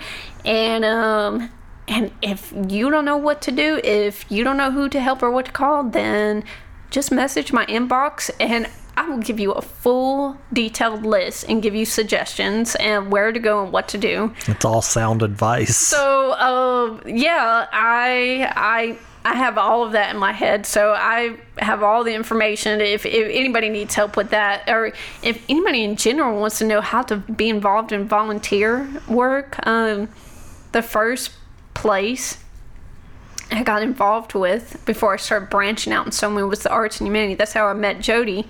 Um, and I went from there and I loved it so much. But this was before Jody actually uh, was on.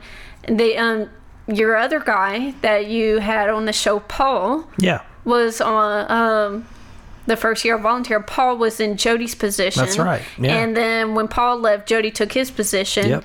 And um, and then there was there was Charla Blake, and then there was Ashley also, and Ashley's still there. Um, and then they have new people um, on the board, but um, I love being part if i can i will um, i try not to stress myself with some of the mentality that i struggle with if i can't do it. Like their arts and crafts festival i saw in Posen, there yeah i'd definitely be there um, helping out with that and and other things. But um yeah just if anybody out there is feeling lonely just just make a challenge to find someone out there um, at least one person or do one thing of something you can help with. Um, and it'll make your day smooth sailing at least find one thing a day you can do better or someone you can help and um, it gets a little bit better and then you'll start to realize you're you're becoming a happier person you're finding joy in your life Love that. Love it. Okay, let's see. What's the um jeez. Am I on a roll? Have you ever received counseling or therapy and did it help? Man, you're picking uh, very relevant questions. Yeah, it was just okay. There's a lot of questions in there. Um, yes, I think I've um, may have already stated, but um, um, What's been the most effective thing for you considering? I mean, yeah, I've had counseling and I've had therapy and I've. Uh, this is okay. This is another um, scary thing to put out there, but there are people who have experience. I've I've even been put in the mental institute in the hospital at um, at, at Moss Memorial um, because I broke down on anxiety and panic attacks and depression. I've mentioned a couple times in my past um, over the years and um, which I'm grateful for. You've had people come on on, the show and you they've talked about their suicide aware, um, awareness and people who are showing signs because that is an issue. Um, I was in a situation like that where I had to be put into the hospital because I I um, this I don't know seven ish eight years ago I just thought everything is falling apart and I don't know how to grasp hold of it. I'm losing my mind and I just one of my medication bottles was just sitting there and I just started taking the whole bottle at one point. And um and then i realized i panicked. I changed my mind. I didn't want it in my life. I was just depressed but then i already did it. So what did i do? So I drove myself to the hospital, or even called them. I told them, I said I overdosed myself. Um, we need to fix this, or, or but I um. You didn't remember- want, yeah. You you realized it was. well, then I, I had panicked, and then I well I was at Moss at the time, and they told me, like they told me I had to sit and I had to wait, and that was bad of it. Like I had to sit in the waiting room, but then it was nighttime. It was midnight, and then the effects started kicking in. I started getting skittish and jumping around, or like my skin, I couldn't feel, I couldn't sit, and that was the medicine kicking into my system all at once. And so I just got up and I went back home, and I'm like, whatever. Oh and gosh. then I went my home, and I'm thinking like, you know what, just let it take toll. And then I changed back, and I said, you know what. It's just gonna pass. Like spring, you're just gonna die right here. And then, but then all of a sudden, I made another phone call. I reached out to one of the ladies in my church and I told her what it. So she drove over grabbed me. And then we went to um, Memorial instead, and she called Aaron over, and um, Aaron met us over there. And um, and I was sitting there, and the lady just typing and asking everything real quickly. And she said, "Okay, you need to be honest, Sabrina." And she's, I just said, "I'm depressed." And Aaron said, "And what else? Tell her it's okay. You're gonna have to be honest, Sabrina. We need to help you." And I said, "I just overdosed on a bunch of medicines. It's kicking in. I'm having effects right now." Um, and then she said, "Okay, well, we'll get you in." So they got me in the hospital and they cleared it up by putting some other medicine or to swipe it out of the system. Um, it was a scary situation. I I don't know how, what the terms, the words, but um, I literally felt my eyes rolling in the back of my head, um, or my eyes going backwards. There were times I had to click the button and call the nurses coming in and tell them, or they ask what's wrong, and I say my eyes are stuck, and I'm like, I can't see straight. They are literally up at the ceiling, and I think that there's a certain word for that. I was, um, I don't know what it is. I, I'm sure all the counselors and doctors know, but they uh, they had to come and put shots and give me more medicine to correct was from the effects of the medicine I was taking uh, that I took all at once, and then quickly after that, when I got better, when everything was cleared, then I had to go into um, the mental institute um, or the therapy yeah. office and then that was another whole scary aspect because i just wasn't someone who was depressed and had suicide issues and thoughts um, i was dealing with other people with other disorders like schizophrenia and bipolar and Right. You're put in um, that that area I was with um, stuck everybody. with everybody and anybody from, and they had a, and from then on, I I've been having counseling and therapy since I was.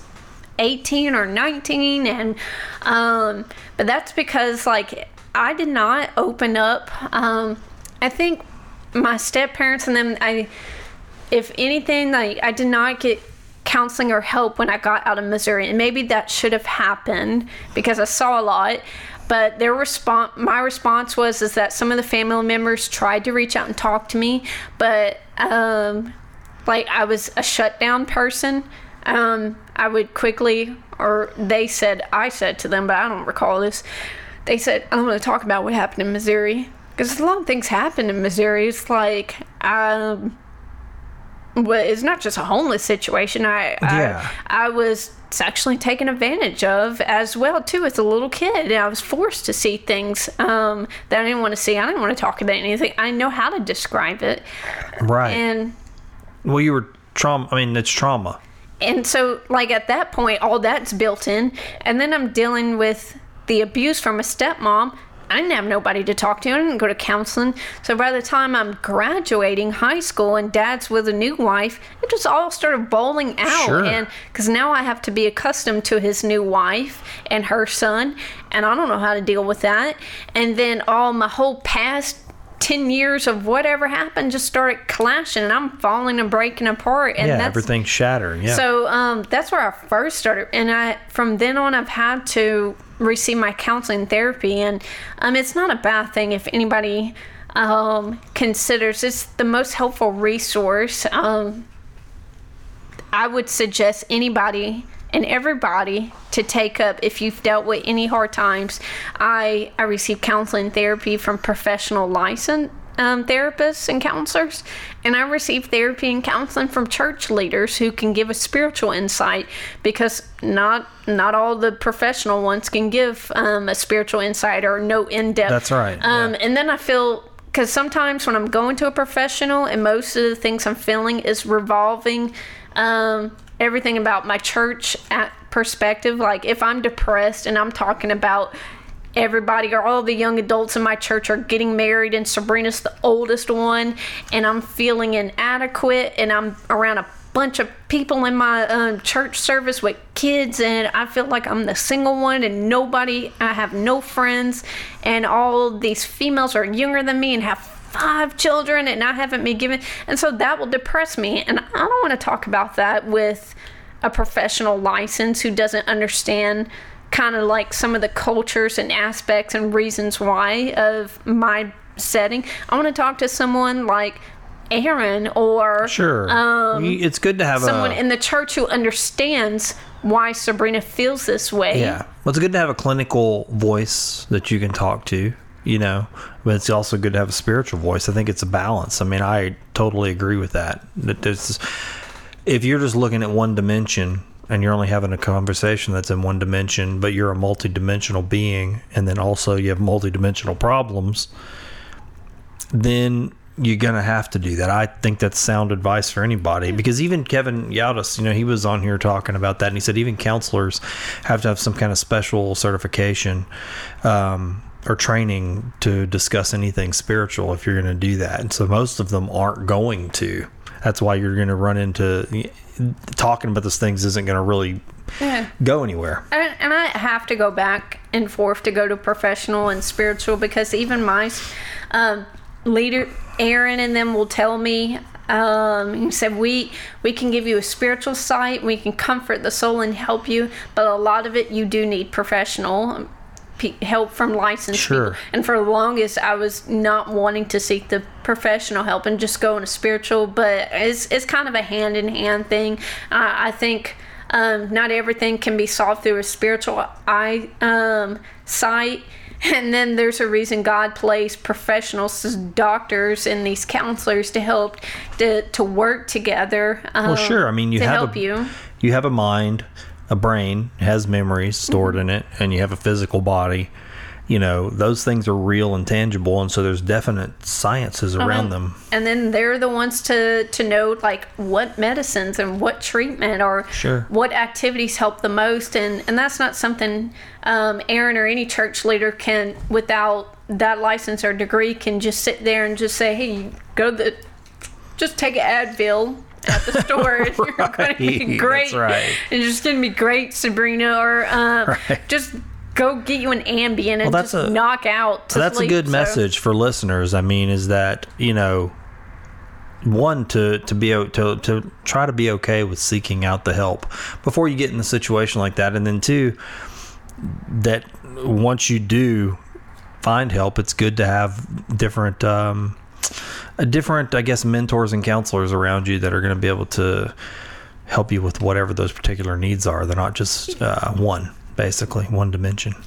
I would say like the most recent, just over the couple days and everything, just go back to this past Sunday. I, when I left my second room, that's when I was having an anxiety and I ran into Aaron and my pastor and then there was another friend in there and they was just like, speaking of, we're just talking about you, Sabrina. And was like, no. And I was like, it's okay. I know you all talk about me. You, um, it's fine. I know I'm a heathen. And, um, and so just asking about the random things and just like what's wrong and I just and I just started crying. I said I'm having anxiety. I'm ru- panicking and like uh, all the stuff on the board. And and they Aaron looked at me and, he, and he'll always ask this question to me. I never know how to answer it. He said, "What can we do to help you?" And I think so, that's why that's why I get everything after him because he does it to me. What can I do to help you, Sabrina? Yeah, and I'm like, from the and I said, I don't know, Aaron. I'm like, uh, can you just take it all away? And I'm like, or so I, I said, can I have a, a blessing? Um, that was the first thing I said. Can we talk or something? So me, Aaron, and my bishop went in, and then first, well, I mean, it just started bowling out. Well, well one, the first thing came out, I was just jumping from different categories. I said, I'm just going through this terrible thing with this guy, and then he doesn't like me, or he moved on to another girl, and I'm nothing, and um, I don't want to deal with guys. Can I just be a missionary for the rest of my life? Are you okay if I don't want to get married and have kids? And then Aaron's thinking, like, why is she saying all this stuff? And I'm like, and you know it's not true. And he's like, maybe she's just hurt. And so, but they're still listening. And then he said, "Okay, what what's really bothering you, Sabrina?" And then um, the next thing was, I um, Aaron brought up a situation. I just said I'm just so out of place, like I can't find my place in life, and I'm just sad or all the time, or um, and he said, "Okay, Sabrina, well, we talked about this a while back, but um, he he brought up my situations at home, like how um about clean because I'm the worst at cleaning. Before I came today, I was just at home. We were taking things and throwing them out on the carpet. I'm the worst hoarder ever. And if you're going to look at this in a psychological approach, but the the way your environment is at home can take an effect on your mind state and how you are emotionally and it was that bad of everything, everything on the floor, everything everywhere. I'd be so embarrassed for anybody just walk in, but I had to. And so I, I tried several times to set up, like my bishop and Aaron say, like, we'll come over. And then I had another problem. I had a pet that I had adopted in the house, but it came into the house, like, uh, through something like maybe a hole. And I don't know and it's just been there for a long while. And this pet I'm talking about is a possum. And I named him I named him Kevin because I got personally attached to that. And so I'd been stressed for so many months because Kevin is knocking down things in the living room and stressing me out and um, it's become so accustomed that where I'm trying to like last night I was trying to clean and pick up things and then Kevin came out and was just looking in my trash bag like, hey, what you putting in there or something. He's that accustomed. This this possum has like made my place his place. Wasn't it? But if you get close, like you make an aggressive, he will back off and everything. So he uh, lives in, lives in there with you. I don't adopt him. I don't want him as a pet. But somehow he got in there, and I I've thought like, okay, maybe I'm gonna take a bucket and put it over him and get rid of him. And so I broke down and I told my Bishop and I told Aaron, I said, we need to get Kevin out. And he said, Yeah, Kevin's got to go. And he said, That's not healthy, Sabrina. I said, I don't know how to get rid of him. He's not afraid of me. He owns the place. I'll, I'd be sitting down watching TV or a movie. He just runs right in front, he's just walking in front of the living room right in front of me. And he knows I'm sitting right there and he's not intimidated well, by me. How long has he been there? Yeah, for about five six months. That's so that's why he just feels why. like it's because his, it's his home, and that, I felt that bad because it was that terrible. I know, everybody's thinking like, gosh, this girl doesn't have it together. But it's a real problem. It's a real situation. And I opened up and he said, Sabrina, like, your issue is that you don't want anybody. You don't want to open up. And that's where, like, this thing is is like have you seen counselor or therapy and did it help? And i say what aaron had told me. I said we need to get rid of kevin and i need to get rid of the mess in there. I said i do want kevin gone. I seriously do. Um, and i don't want him around. And then i said and then i want rid of the mess and he said okay we're going to get rid of Kevin's going to go and we're going to get rid of the mess, but we're not going to just get rid of the physical mess, Sabrina. There's a lot of mess inside of you as well. And when we clear the physical mess, I think that will eliminate a lot of it as well because that physical mess has adopted inside of you as mm. well. It's like it's it's and now it, it explains why yeah. you're it explains why you're depressed. It explains why you're uneasy. Um explain I mean you've got you got enough joy to fake it through about a couple hours and then you're up you're up and down you're up and down and so when we do this you um that there Aaron made a suggestion. You have to meet weekly with Bishop. We're- We're gonna have to find. We're gonna have to get back on counseling therapy and whatever it is. We're gonna seek out for medicines for you, um, and we're gonna go in. And so Aaron said, "Look, I'll call up one of my buddies or something. We got a trap. Kevin's gone. All right." See you later. So that's what they're probably doing right now. They're getting Kevin out. How Um, wild is while, that? While I'm here, because I told him, I said, I do not want to be there when they're, because I told them there are things I, I didn't want declutter, and they said they were going to go in with a trap, and I said, I said, I don't know where Kevin is. I don't know where he stays. I don't know where he lives.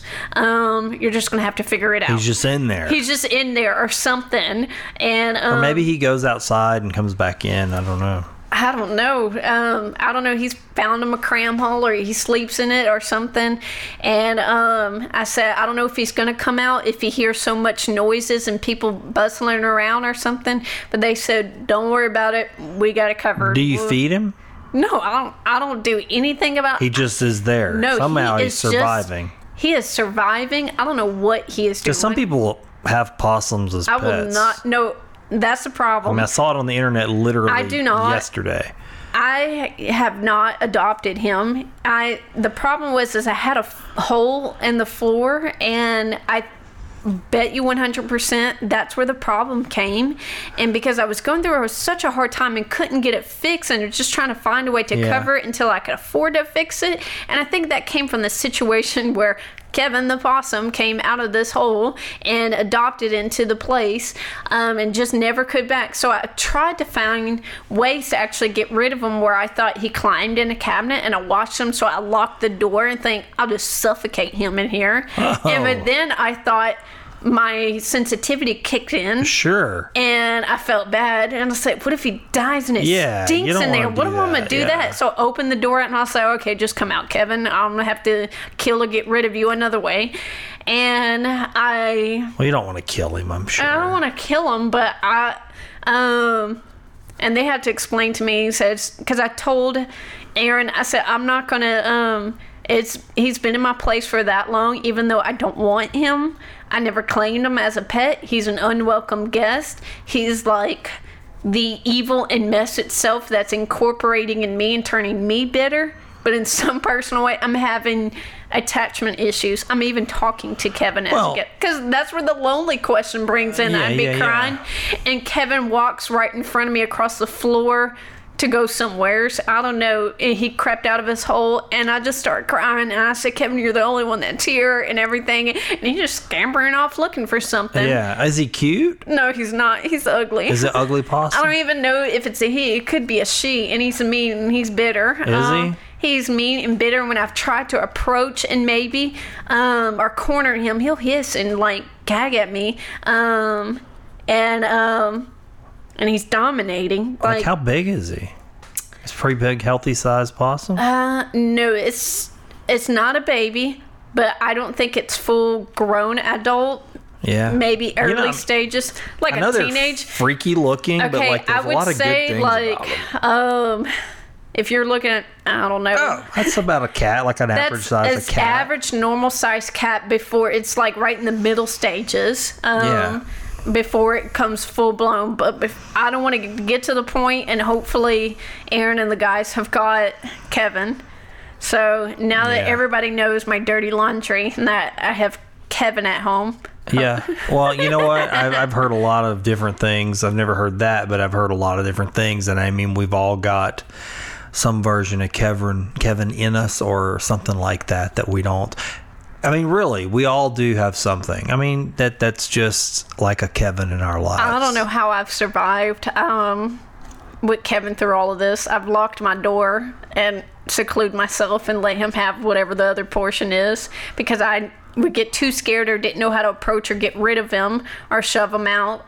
Um, so I would just literally lock my door and just put like stuff underneath because it's still small enough where he, I don't know how he can, he may be big, but he can slim me underneath. So I'd put things blocking the doorway so he won't get into my bedroom. Well, now you won't have to deal with that anymore. That's going to give you some peace of mind. yeah. I, I'm extremely grateful for that. That so is, yeah. it's a big service from them to do. So yeah, um, any I would say if to learn from this question right here, if anybody, um, man, clean your houses. Simple. Um, because um, I always think about this in, in general, and it.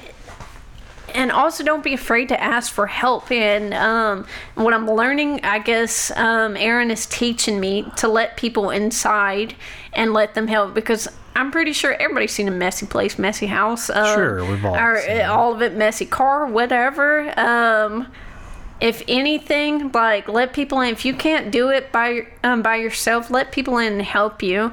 I had to ask Aaron. And I had to tell them. I said, "Look, I know, I don't have a sound mind on some things. Just grab things and throw it out or whatever, and pick it up and toss it. If it doesn't look decent, it's um." Take it out, and I said, I don't care, whatever. Um, somebody be a judge. And um because i'm probably going to sit here and nitpick. And and then they said well just you got to do something else or go outside. And i said i'll tell you what i do. I said i have some things in town. Y'all come around the time um i'm not home. And then y'all do it. And then um my female friend she was there to me with me earlier in the morning. And she uh, said she had a clear idea. So when she came in, she could just point at stuff and say, "Get rid of this and this and this," um, and tell the guys before they just started grabbing and going. Um, now there was one thing in general. It's like a random deer head on a mount. I didn't want that. I was thinking something old for my dad, and I was like, I don't need it in my place. It doesn't fit my vibe, my personality. And she said to me, "Now, Sabrina."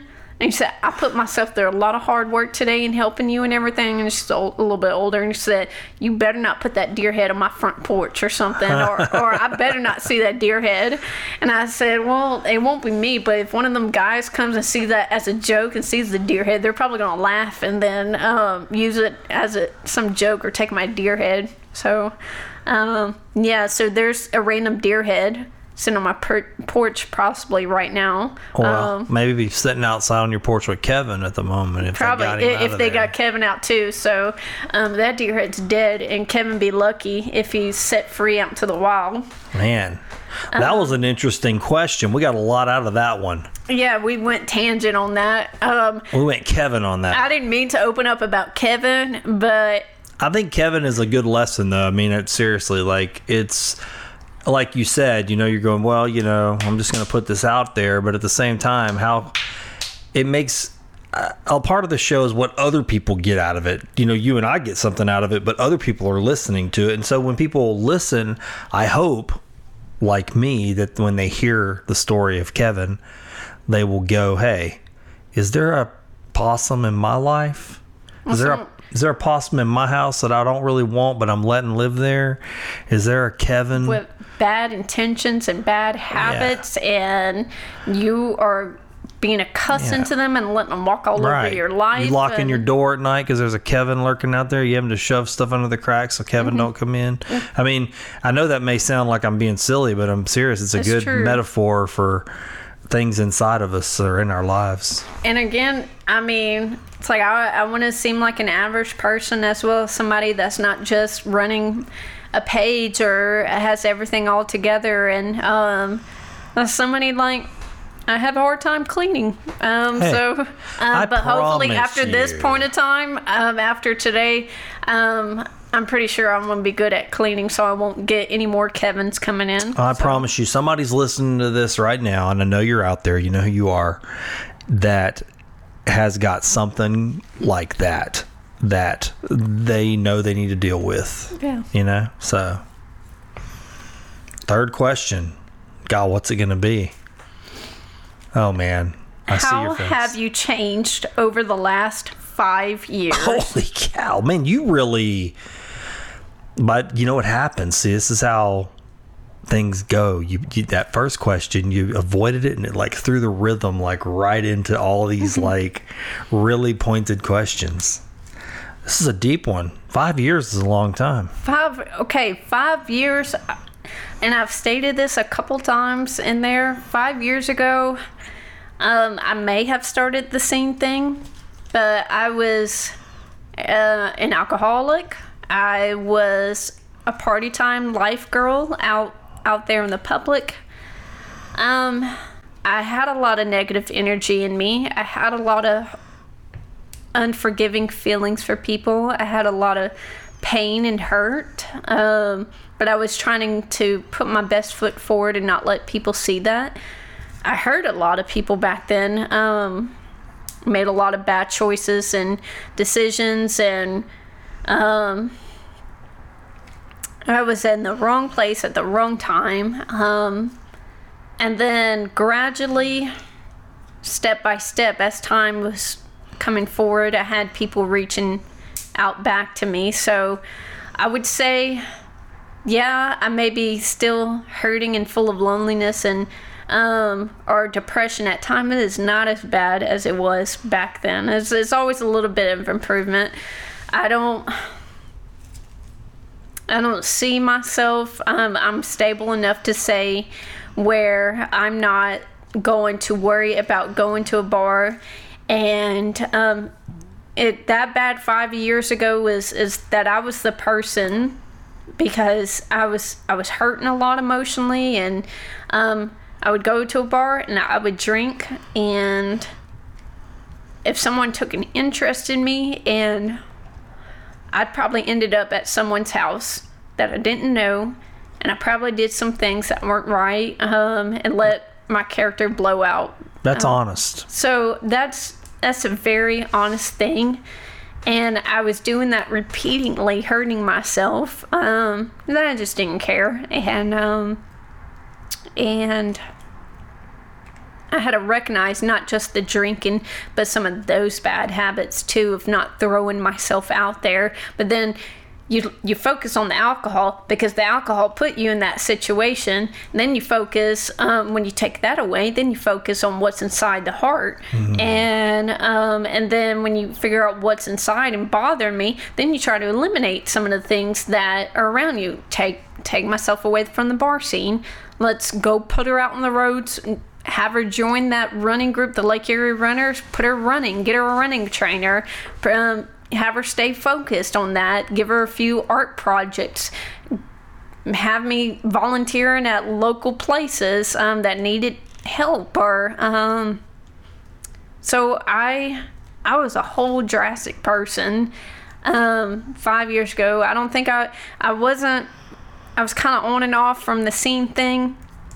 I never had an idea if I would pick it up because I was afraid I would get back into some of the negative habits of the nightlife scene and I was I was afraid it would drag me down into re- meeting and meeting up with a bunch of people I didn't want to be dragged up with.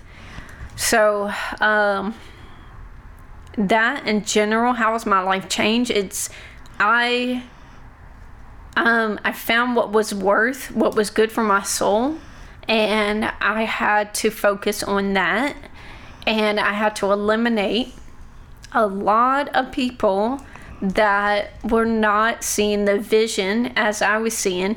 And when I say the vision, they they, they couldn't see like this is hurting me, and but it may be doing them good, but it's not doing me good, and they still want to drag me down that road.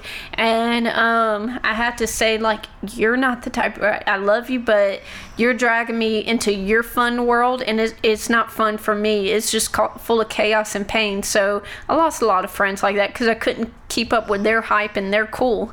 Um, mm. And um, surrounding myself um, a lot of drastically. Um, Aaron and people in my church put me into the teaching, back into missionary mode. A lot of that kind of got whipped out of the system because I went back into missionary mode, uh, focusing on a lot of um, teaching and scripture reading and prayer. So I found a lot of all that negativity and that hatred. Um, I always fell back. Um, I always found a way to get rid of some of those things. So there, there is a drastic change from who I was five years ago. And I know currently at the state where I may be depressed here and there. Um, I may struggle sometimes with my personality and my emotions, my disorder up and down, because I, I, I, struggle. I have a thing called borderline personality. And the common thing with people like that is just that we see black and white. Um, you're very good or you're very bad. And I have to focus on the in betweens. Um, like the recent situation that I was going through, instead of just having so much hate that I wanted to hate a man who just hurt me and chose someone else um, or wasn't interested in me or I thought I felt used. Instead of hating this person, no matter who was in the wrong or the right, and because my disorder disorder kicks in, um, I have to sit down and constantly, constantly tell myself, like Sabrina, there's always good in every person. And remember, there was a point in your life you were just as ugly as two um, in their position, hurt some people. There's always good in every person. Forgive and let go because my mind will quickly change from I love you so much into if you done something, I don't know, it can go the next day, I hate you. You're dead to me and I don't want nothing. And I had a really hard struggles like that. It's a common thing for borderline personality people. They can change emotions. It's almost like bipolar, but um, but um, to some, it's it's a medium like a, a, middle thing right in in between. It's a unique personality disorder, and um, but it doesn't mean I'm handicapped. I'm very capable and can see things, and I can see a lot. I can sit down and talk to Aaron, and I can see what I'm doing, what's wrong, and that makes me like I can admit that I just did this wrong. I can sit down and I say, okay, I think I um just drastically snapped, but I didn't realize it while I was snapping. Maybe 10 minutes down, I was like, okay, I shouldn't have done it. It's too late now. And then that's where the regretting ki- kicks in. So I have to focus on a lot of things to help out with that. Um, that's a lot of change. That's a lot of change. it I, tells you that a lot. I mean, sometimes people think five years. You know, it sounds either like a short time or a long time. I guess depending on which perspective you're coming at it from. But from my perspective, five years is a short time, and and and you know to to hear what you've been through, and then this drastic changes that you've made in five years, that's fast and amazing, and it sounds like it's uh, sticking. You know what I mean? Like you're you're making benchmarks, planting flags, and making those changes stick. It is. It it all comes in, and like I said, it's everybody's in a gradual process. They're learning, and as they're coming, as they're going. Um, I'm still I'm still learning. I'm still in a process where I have to figure out what medicine is right for me. I still have to take counseling and therapy. I'm just just as human as any other person out there. And um, but that's the great thing is that I know I can admit all these things out to all of y'all, and I'm very open and if if anything like if um, that I'm good about is being honest about myself and letting people know that I have these things with it. I don't want sympathy, but I do want people know if they're a person that's afraid to admit help, that they're afraid to seek counseling therapy, then I can be that person to say, hey, I'm in counseling and I'm in therapy. Or somebody who may say, man, my house is full of junk and crap and has a lot of Kevins, or may not have the real Kevin hey, or some possums. people might have another. They might not be a possum. It might be something. They else. may be like I'm in a relationship with a Kevin. That's right. And um, exactly or I'm right. married to a Kevin and I don't know how to escape that. And I can say, I've been there. Like, I just, like, this is a situation. Like, we just eliminated Kevin or we got rid of Kevin today. I can't wait until, like, I call Aaron up and ask him about how did the Kevin situation go. And I know he can tell me we, we got rid of him or he'll say it'll take time because we're waiting sitting around for him to come out or something. You want to hear something ironic? Oh. You see that coffee mug right there? That's right here, this yellow one. This one? Yeah, that's for you. Oh, really? Every, everybody gets one, but I put stickers in there, and I, I swear, I actually, if there's a Kevin.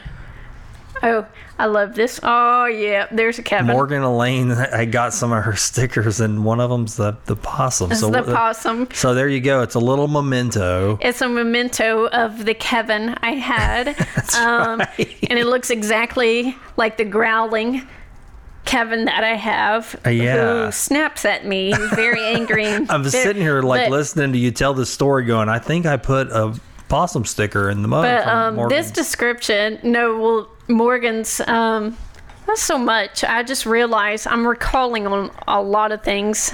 I didn't have this sticker or that sticker. Um, any of these. I try to collect as much as I can. Every event have this weird thing, and I think Morgan knows this. If she doesn't, then she needs to know when she expects me coming. Almost every event, like Spring Art Walk or major festival, if I'm attending, or the Chuck Fest, I always approach her. I always get at least one pendant from her or necklace. This is my favorite thing, jewelry. And so I always get that and maybe a random odd sticker. So I'm always collecting at least one thing. Or, or if I go to Cyphicon, um, I always get something from her. And then I try to browse around and look for something. But I just, I think I remember seeing this, the possum. Yeah. Well, they had. She had posted some pictures. I remember they were having a little possum problem of some sort, and she uh, decided to paint it, and it was a lovely painting. But I didn't. hope today her- when I I, I, I bought Kevin- some here to give away to guests, and uh, for here to give away to guests, and I put one in your mug. Those ties in. And this is another thing because I love mugs as well. I'm a big collector on mugs, and um, the problem is I'm sure they're all getting rid of some of the mugs because I told them it's so so bad. I've got so many dishes too that some of it needs to be thrown away. But I tell them like leave the iconic or certain particular mugs like for example i need to collect a mug from every state i visit Oh, that's cool. I saw something like my dad did years ago when he was with the my first stepmom, the one I had an abusive relationship with.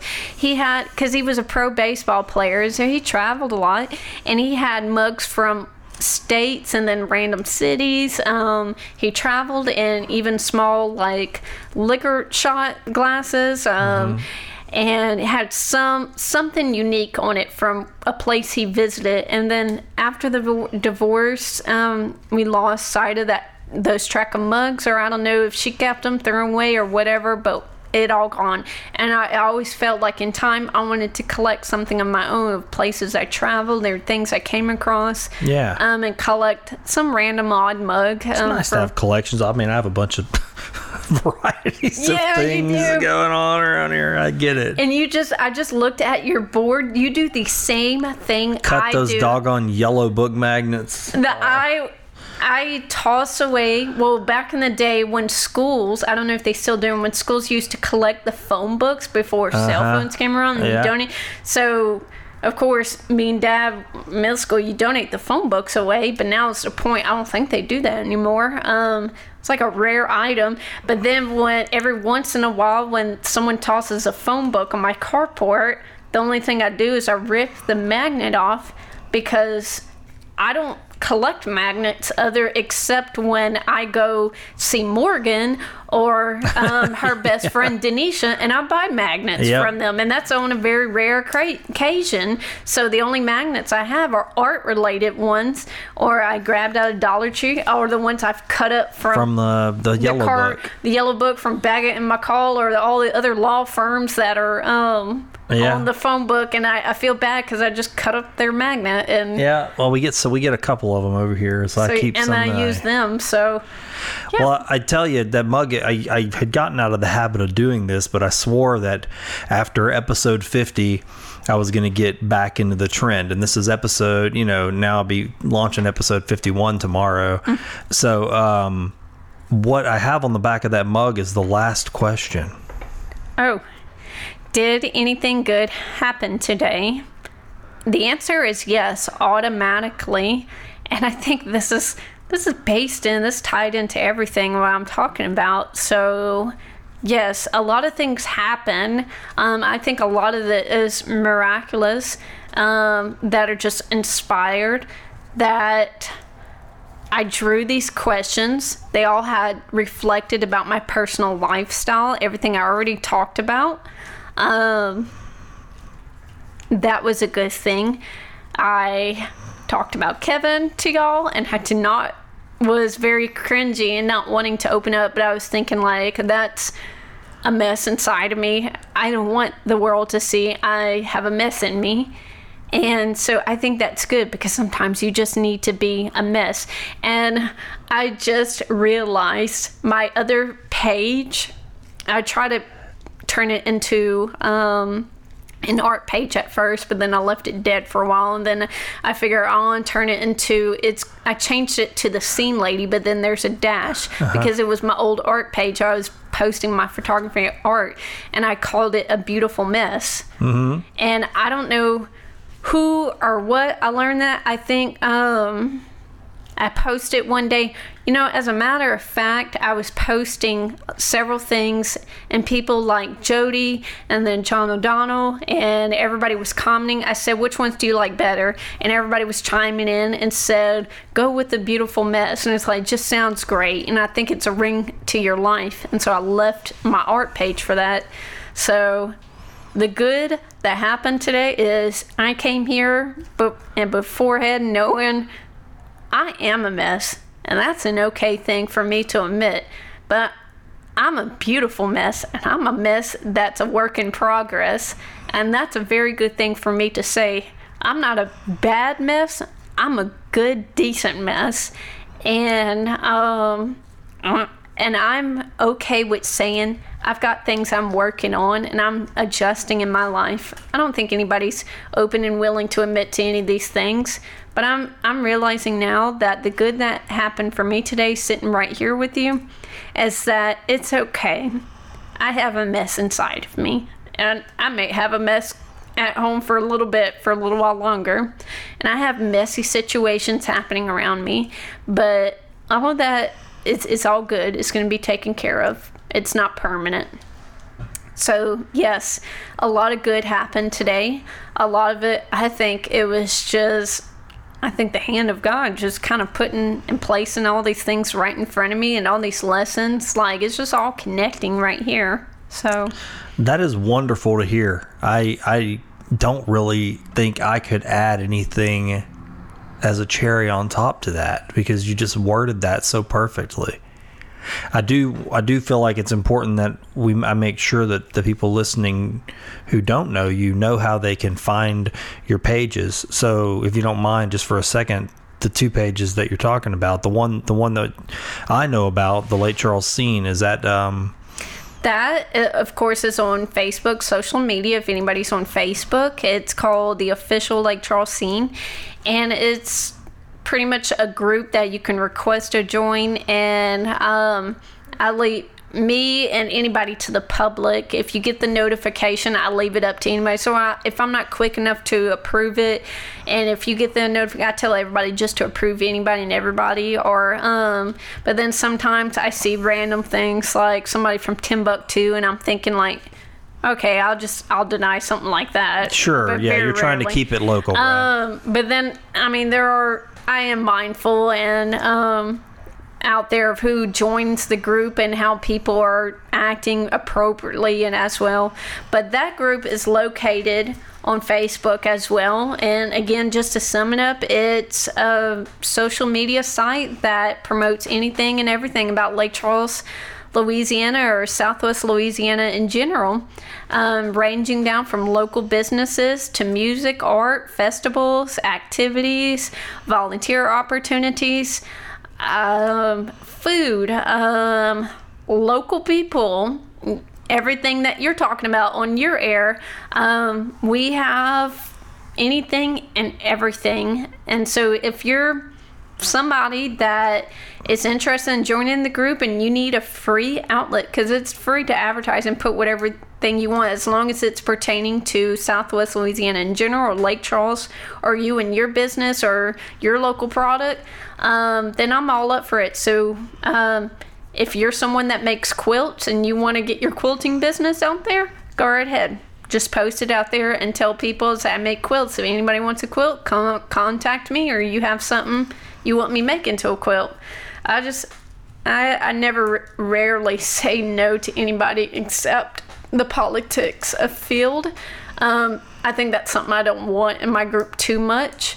Um, I even post local news, like good worthy news. For example, um, I'll say um, congrats to the SOWELA students that just graduated for this semester, or these people that just got honored at this campus, or congrats to the new city marshal, or um, recognizing community members. Um, anything that's good and worthy and praiseworthy, I'll put in the group without too much involving. Um, I tend to stay away from vote for this person, vote for that person. Right. not- That's understandable. We live in volatile times. yeah, It's and um, and there's even a church. Um, I'm okay with relig- religion in the group as long as it's like there's a pastor who he'll share his activities in his groups, um, things going on in his church, and he'll post a video and he say, "Hey, what's happening at this church is all these activities and events.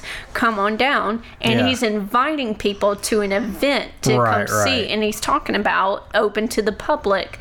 So uh, that's another story compared to you need to come and get baptized in my church because we teach the doctrine of this and this. Right, right. It may offend a little bit different, and I'm okay with that notion if. If your church is having a barbecue and you're inviting the public and you want to invite people, then I'm Yeah. extremely all right you got to be careful. You don't want any Kevins to come into your page, and There, you know what I mean. I've had a couple Kevins come into my page and they've tagged some of my administrators. Um, and I, for I've had to, um, I've had a few of them here and there, and I've always been, I've had to take a point where I, I don't know. The only one situations I had one girl, and she posted, and this was something like, like the mental illness field. I'm I'm all up for it. She posted something regarding a certain mental illness, and um. And someone commented on it, but not reading the category. It was like a title that offended them, and um, but then called her out and said, "I'm very offended." And but then he got really ugly and said, "You're distasteful for posting this," and called her out and was being really hateful and responding towards um, it's offensive in what you say. Um, your comments are not appreciated, and take your comments elsewhere. Well. I had to read the article first to understand To where she was, con- yeah. where she was coming from, not just read the title. I had to read it a couple times, and at the end of the article, if you read all the way through, it said, "Oh, it was an article about Lyme's disease," and it said at the this article is to help influence and um, reach out to people, make them self-aware. And so I was like, okay, there's the point right there. I screenshotted and I said, have you read the full article and why she posted this? At the end of the article, it says this article is for the purpose of teaching and having people aware of Lyme's disease. And then I definitely got firm at that point. Um, I said, I have if in my bio, I, I tell people if you read the bio, I say everybody to be clean, no bashing, no trash talking, no criticizing other businesses. There are like we said, there are other groups for that. And um, but since you've already done that in the public, um, you already humiliate her on a public news feed and right here. Now I have to take the stance and put this right here in the public. Um, how this could have easily been handled is you could have messaged her inbox um, or my inbox and said how you felt about the issue. Um, but you handled it a different sort. I've expressed several times in the group, please don't do things like that. Um, and I was trying to be really nice. I said, please, um, out of respect to the group, please do not, if you are offended by something, message our personal accounts and talk to us about it. Don't humiliate and call people out in the public like this and have people aware. And I said, I, um, if it happens again, um, I'm gonna have to remove you. And the person just, I guess, didn't like what I had to say and just like, just remove me. And I just said, okay. I'll, Yeah, I mean, I guess that's you. you So- it is your group. I mean, you're the moderator, I, so I try.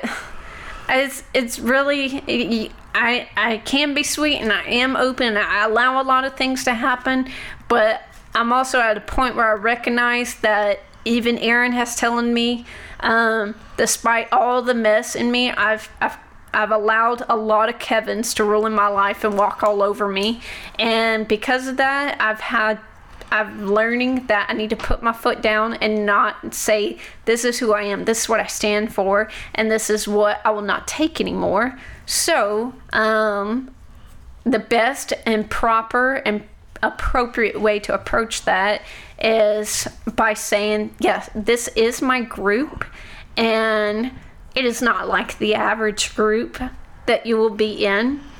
There is a decent tone and language that will be in here. It's um it's a fun group. So just have fun. Just be happy. Just post good stuff. Right. And um there's no need to argue about Yeah, someone. have fun with the thing. So have fun with it. Yeah, it. makes sense. Just have fun with Yeah. it. I, yeah, I, I get that. I kind of feel that way about this show. It's the same point. It's like if we talk about bad stuff, we gotta. I mean, I, I'm not against talking about bad things. I think we have to do that um, to be truthful and honest about the realities around us. But at the same time, you know, if that's where you're going to stop, then you're just going to sink to the bottom of the pit. You know, you got to keep walking, get get out of there, find a good way out.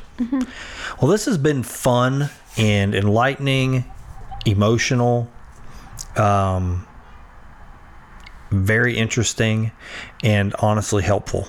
And I'm really, really think that whoever listens to this, I think there's something for everybody.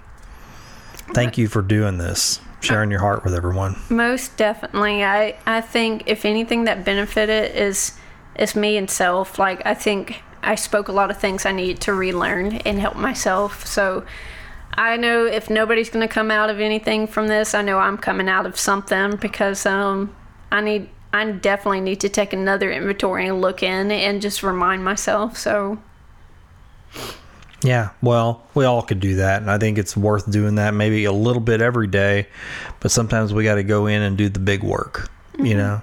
And and you've had a lot of big work to do, you know, and you and and for good reasons, you know. I mean, really good reasons. I mean, you you haven't. Uh, it hasn't been uh, smooth all the way for you. Not not since you were a little little person. You know what I mean? I mean that's that's some hard things. A lot of the stuff that you've shared, and to to just hear this story of overcoming and and working to transform that. When you were talking earlier, I just thought, you know, it's like a river and all these little tributaries of our lives are just running in and filling it and then that river can just it can flood places or it can actually bring life and agriculture to places you know and i guess the goal with all those different things that's happened to you in your life is all those little rivers running in these little these little streams and making this one big river you you now have this great force that you can point towards something and do so much good with it you know, and sharing those stories with people, which I'm a big advocate of. Uh, I think that's one of those ways to point that river somewhere and bring life to people. Thank you, Breeny. uh, you're welcome. I love you just as well. Thanks for listening to this episode of Find the Good News. If you would like to advertise on this show or sponsor an episode, just visit findthegood.news. Send me a message and we'll see about getting your business, organization, service, product, or event on the show. I deeply thank each of you again for supporting this podcast.